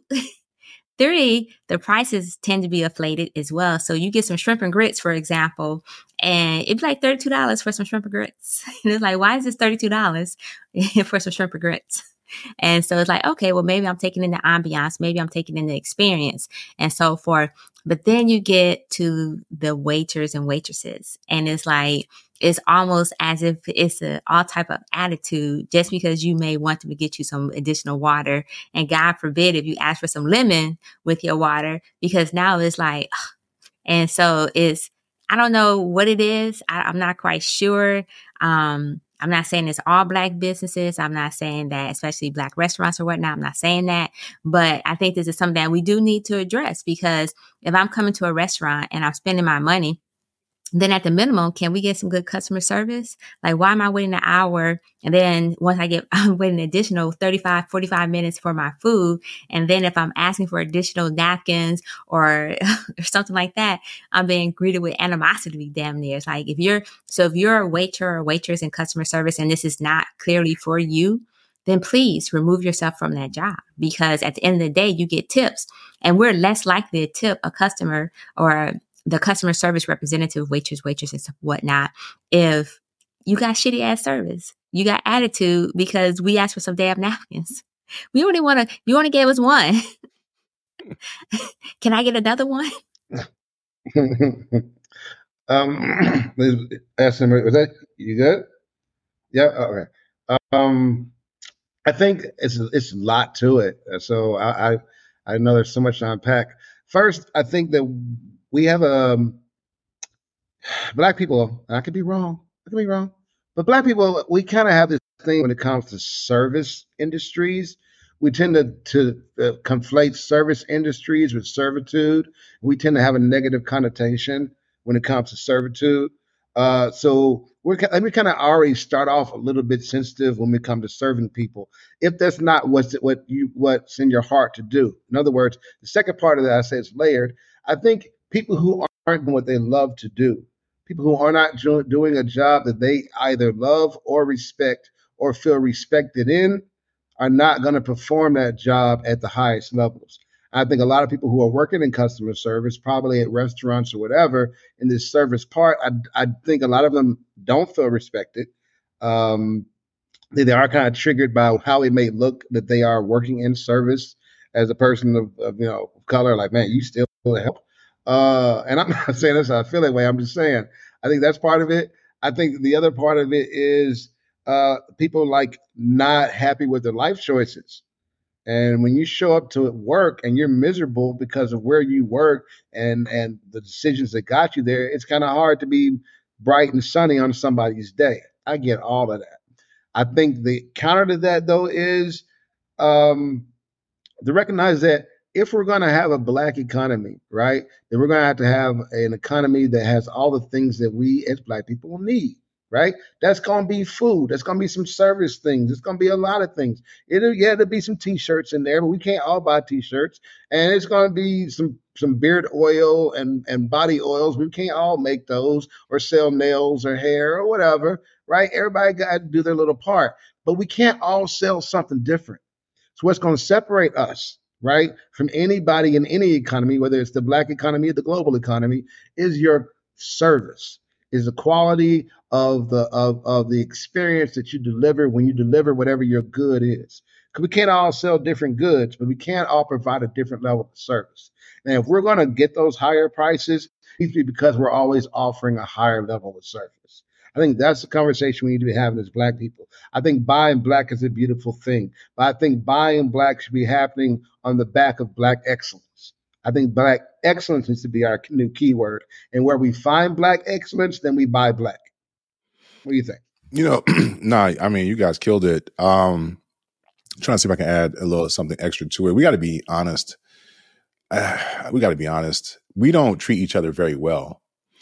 I've I've seen black people treat white people one way, and then they'll treat us differently, right? Like they, it's almost like they we've been programmed to treat white people one way, and because maybe we're comfortable with each other, right? Contempt, you know, what's what's the phrase? Familiarity breeds contempt.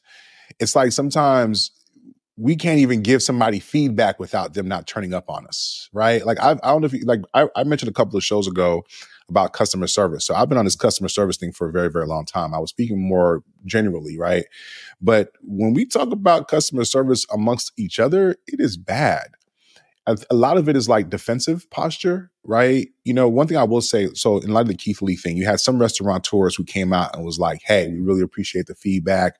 Good looking out. You know, we use this feedback to improve. And that's the right attitude to take right? Because you want feedback from your customers. You don't want to make it seem like you're above reproach. And you want people to be inviting enough. You want to be inviting enough to get that feedback because it'll make you better. So for those people who responded that way, kudos to them. But there are some people who are like, oh, you're going to shoot at me. I'm going to clap back at you. There's another guy, I forgot his name, Darius Cooks. He does reviews of these restaurants and they're not as, as, thoughtful as this brother Keith Lee, and he would get blowback because, bro, like he's showing you pictures of the food, like the shit looks nasty right? And so you're allowed to say, hey, man, this cornbread ain't cornbreading. You know what I'm saying? And so we just got to be honest. Like we just have been conditioned to treat each other like shit. We val we think the white man's ice is colder type of mindset, right? So it's just that unfortunate within each other, we just don't treat each other very well. So that's where I think it starts and it expand it expands to the areas of customer service. Let me say that first. Number two, I do agree with supporting black businesses, but I do not agree with doing so at my detriment. I work hard for my money. Okay. I am not going to go into an establishment just because they're black owned and put up with bullshit ass treatment, fucked up ass food just because they're black. Like, what kind of reverse racism bullshit is that? Right? I'm I'm if I'm not going to accept that shit from a white establishment or from a Chinese establishment, I'm not going to accept it from your black ass either. Sorry. You know what I'm saying? That's equality to me. I'm treating all y'all the same. I expect my money to go as far in any establishment as anywhere else. Like I'm not gonna this idea that we have to cut corners or or bend over backwards, nigga. Nobody told you to start a business, right? Again, not everybody is built to be a boss or an entrepreneur. Okay, and apparently some of y'all ain't even built to be workers. So what's left for y'all? You know what I'm saying? Like you don't like the job that you at. You won't go out there and get an education to elevate yourself. There's a bunch of like free courses online that you can learn things. You can become a scrum. Da, da, da, There's too much opportunity. So if you don't like your job, bounce, right? But don't stay there. Take these people's money and provide piss poor service. Like that just doesn't make any fucking sense to me, right? But if you're a business owner you chose to start that business, to take on the liability, the responsibility, the insurance, and all that, right? So guess what? You got to take the arrows and the shots when people, your customers fuck, I mean, your, your workers fuck up. You got to take that bullet. You know what I'm saying? You chose to start your own business. Nobody made you do that. And there's a certain responsibility. So I do, I do think this idea that we give each other grace. I, you know, I'm a graceful person. I do sometimes give people grace. Like S&M, to your point about higher prices, I get that maybe that small mom and pop does not have the distribution in order to negotiate better prices from those who are providing their supplies for them to create the good or the service, right? So I do get higher price. And to, but to J, to your point, that doesn't mean your customer service can't be great. That has nothing to do with how you look at deal with customer service. I have been in places where I paid more money, but the service was so good, I was like, fuck it, I'm gonna tip on top of that, on top of the top of the tip. Cause it was just really good service. You know what I'm saying? Or the food was amazing. You know what I'm saying? But if you're not built for that, then don't start a business. You know what I'm saying? If you ain't trying to be successful in starting and owning a business, you don't understand the importance of service. If you don't understand the importance of the customer being right most of the time, not all the time, you don't deserve to be a business owner. And if your business fails, it's too bad right? I get that we want to support black businesses, but black businesses, we need y'all to support us as consumers too by providing good service, by providing a good quality product, right? By providing us an mm. opportunity to provide feedback whenever it falls short. And I'll land with this with some of the best customer service experiences, and I don't know if people understand this. Sometimes when something goes wrong, it's an opportunity for you to provide next level customer service. I can't tell you the number of times where I went to a place, something didn't work out, but because of how well they handled it, I, I remained a customer. It made me even more of a customer because I'm like, well, damn, I know if something goes wrong, they got me. Right. Mm-hmm. I've had mm-hmm. experiences where, so, so for anybody watching that's working in the service industry, yes, the first thing you want to do is listen to take in what's being said. Number two, try to empathize. It's not really about you in that moment. That person is trying to communicate something to you, right? So try to empathize. Wow, I, I, that's really, I'm really sorry that happened. You know what I'm saying? Number three, try to come up with solutions. Hey, you know what? I'm really sorry that happened to you. Let me go talk to the owner. Let me go talk to the manager, right? Because even if you come back and there's nothing you can do for them, that customer will feel like you tried to be their advocate right? And then they can at least walk away feeling like, mm, that person, Shaniqua at the front, she looked out for me. Maybe management didn't allow her to do anything extra for me, but Shaniqua's good with me. And that still can reflect on the company as a whole, right? So that's just a couple of tips. I think when you talk about customer service, listen, try to empathize, be solutions oriented, don't take it personally, right? And then, you know, at the end of the day, if you can't do something, apologize take responsibility and take accountability for what you did. I think if if people employed these simple steps when it comes to how they treat customer service, then we'd have a lot more businesses with a lot better customer service, and hopefully we have a lot more Black businesses who are thriving as opposed to those um, that unfortunately makes us feel uncomfortable to be there in the first place. So, I just have one tip. Yeah, go ahead. Sorry, I just have one tip I wanted to add for the restaurants. Um, can we remove the automatic gratuities? Um, because I think that customer service would drastically improve if we remove Mm. the automatic gratuities because I don't know what it is, but every single black restaurant I've been into, gratuities is automatically included in the check. Oh, I know why. And I know so. I think, uh, well, well, that's why I was, You know why. I think that may be why, because we recognize that our workers or the customer service workers tend to be a little shitty. So instead of making them work for the tip as most restaurants do, we have this automatic gratuities. So if you want to see your customer service improve, first thing you need to get rid of is the automatic gratuities. And then we'll find a lot more um, customer service assistance um, within the community. You know, That's it's my you know, it's funny you say that because I think a lot of that, what I've saw was that a lot of that happened during the pandemic, where because you were bereft of workers, right? So you kind of low key had to try to guarantee them a certain salary, right? And for even now, I think the the service industry is still recovering from the pandemic, like restaurants being closed, having shorter hours and stuff like that. People not really wanting to go to work. I was like, yo, where the fuck are all these people? Yeah, where, where are y'all getting this money from? Because a lot of y'all didn't want to go to work. you know, I'm like, can I get some of this money too? It was crazy. But no, I agree with you in terms of the automatic gratuity though, um, S&M because it does kind of give people a lax feeling like mm, I'm gonna get my 18% regardless, and I think that's fucked up. What's even more fucked up is those restaurants that add it, and it's not clear that they added it, and then when they see that final bill, it has another spot for you to add additional additional gratuity. And I fell for that at least I think once or twice, where I'm like, oh, I don't see the tip on here. Let me go ahead and you know tip 18, 20%. And I go back and look at the original ticket. I'm like, oh shit, these motherfuckers added it to the check in the first place. They double dipping on the tip. You know what I'm saying? So I, I agree. And and last thing though, too, with that point, S&M, it sucks because you're basically saying as a black business that black people don't tip. So that's why we have to add the tip, right? So when we get profiled by our own people, right, that is fascinating to me because if that happened with white folks, we'd be so quick to be like, oh my God, it's racism. I can't believe they're doing this, right? But what happens when we do it to ourselves, right? Which Mhm. conversely is the same reason why some of us will look at black businesses and be like, mm, the service is probably not great there. I'd rather not. Let me go over here, right? So there's a lot of work to be done across the board. But if we if we're going to preach support black businesses, we should also preach that there's a certain level of accountability and responsibility and level of excellence that these black businesses need to aspire to in order for us to support them in the first place. You know what I mean? But with that being said, y'all, go ahead, J. You want to go ahead? Some J was like, I was gonna say it's almost like you need some sort of uh standard of black excellence in black business. Somebody to work on Mm. You, that's not. You know what? Like you know how they had like a little health thing or whatever. Maybe there's like some type of entity that Mhm. comes and says, "Hey, we co-signed this black excellence right here." I see what you did there, J. I like it. Yeah, yeah. I like it. So- But listen, y'all, listen. This has been great. Speaking of black excellence, Mhm. as you guys know, it's your boy's birthday. It's your boy's birthday. Some of you out here shaking my yeah, booty. you know what's funny? Happy birthday, man. You said it four times. I was counting to see how many times you mentioned birthday. So yes, on this Yes. on this the fourth day, it's Nic's birthday. You are like 58 now. I Yeah, Wow. 58 never looks so good.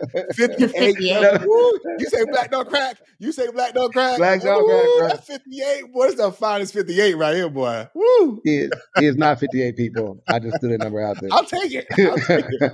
You My wife take ain't leaving me. You know what I'm saying? If I wasn't tone deaf, I would sing happy birthday to you, but I'm a little tone deaf, so you don't want that. No, I don't. I don't want that. Uh, but I will say though, I do. Go, go ahead, J. What you say?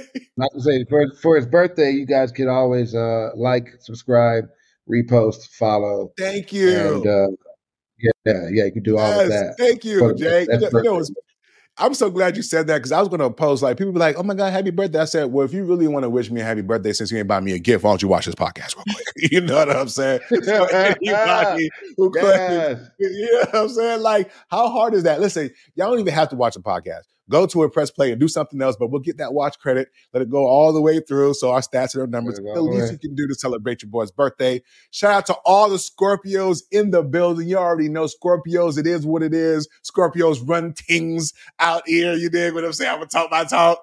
Um, but no, but in all, in all, in all but no, in all sincerity, uh, I really appreciate y'all, man. I'm working um during my birthday weekend, like I said, was wasn't really like work. You know what I'm saying? I, I enjoy being with you guys. I enjoy this podcast. So even on my birthday weekend, I was like, nah, I got to be here. So I appreciate y'all for being here and being a part of this journey.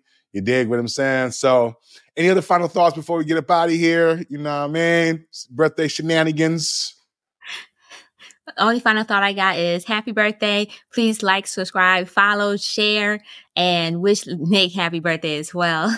So Yeah. enjoy your day, you know, because woo, woo, woo, woo, birthday, birthday. Uh, uh, uh. Uh, uh, uh, J, appreciate your love. Yeah, nah. Yeah, just be good, be good to each other. If you can't be good, be good at it.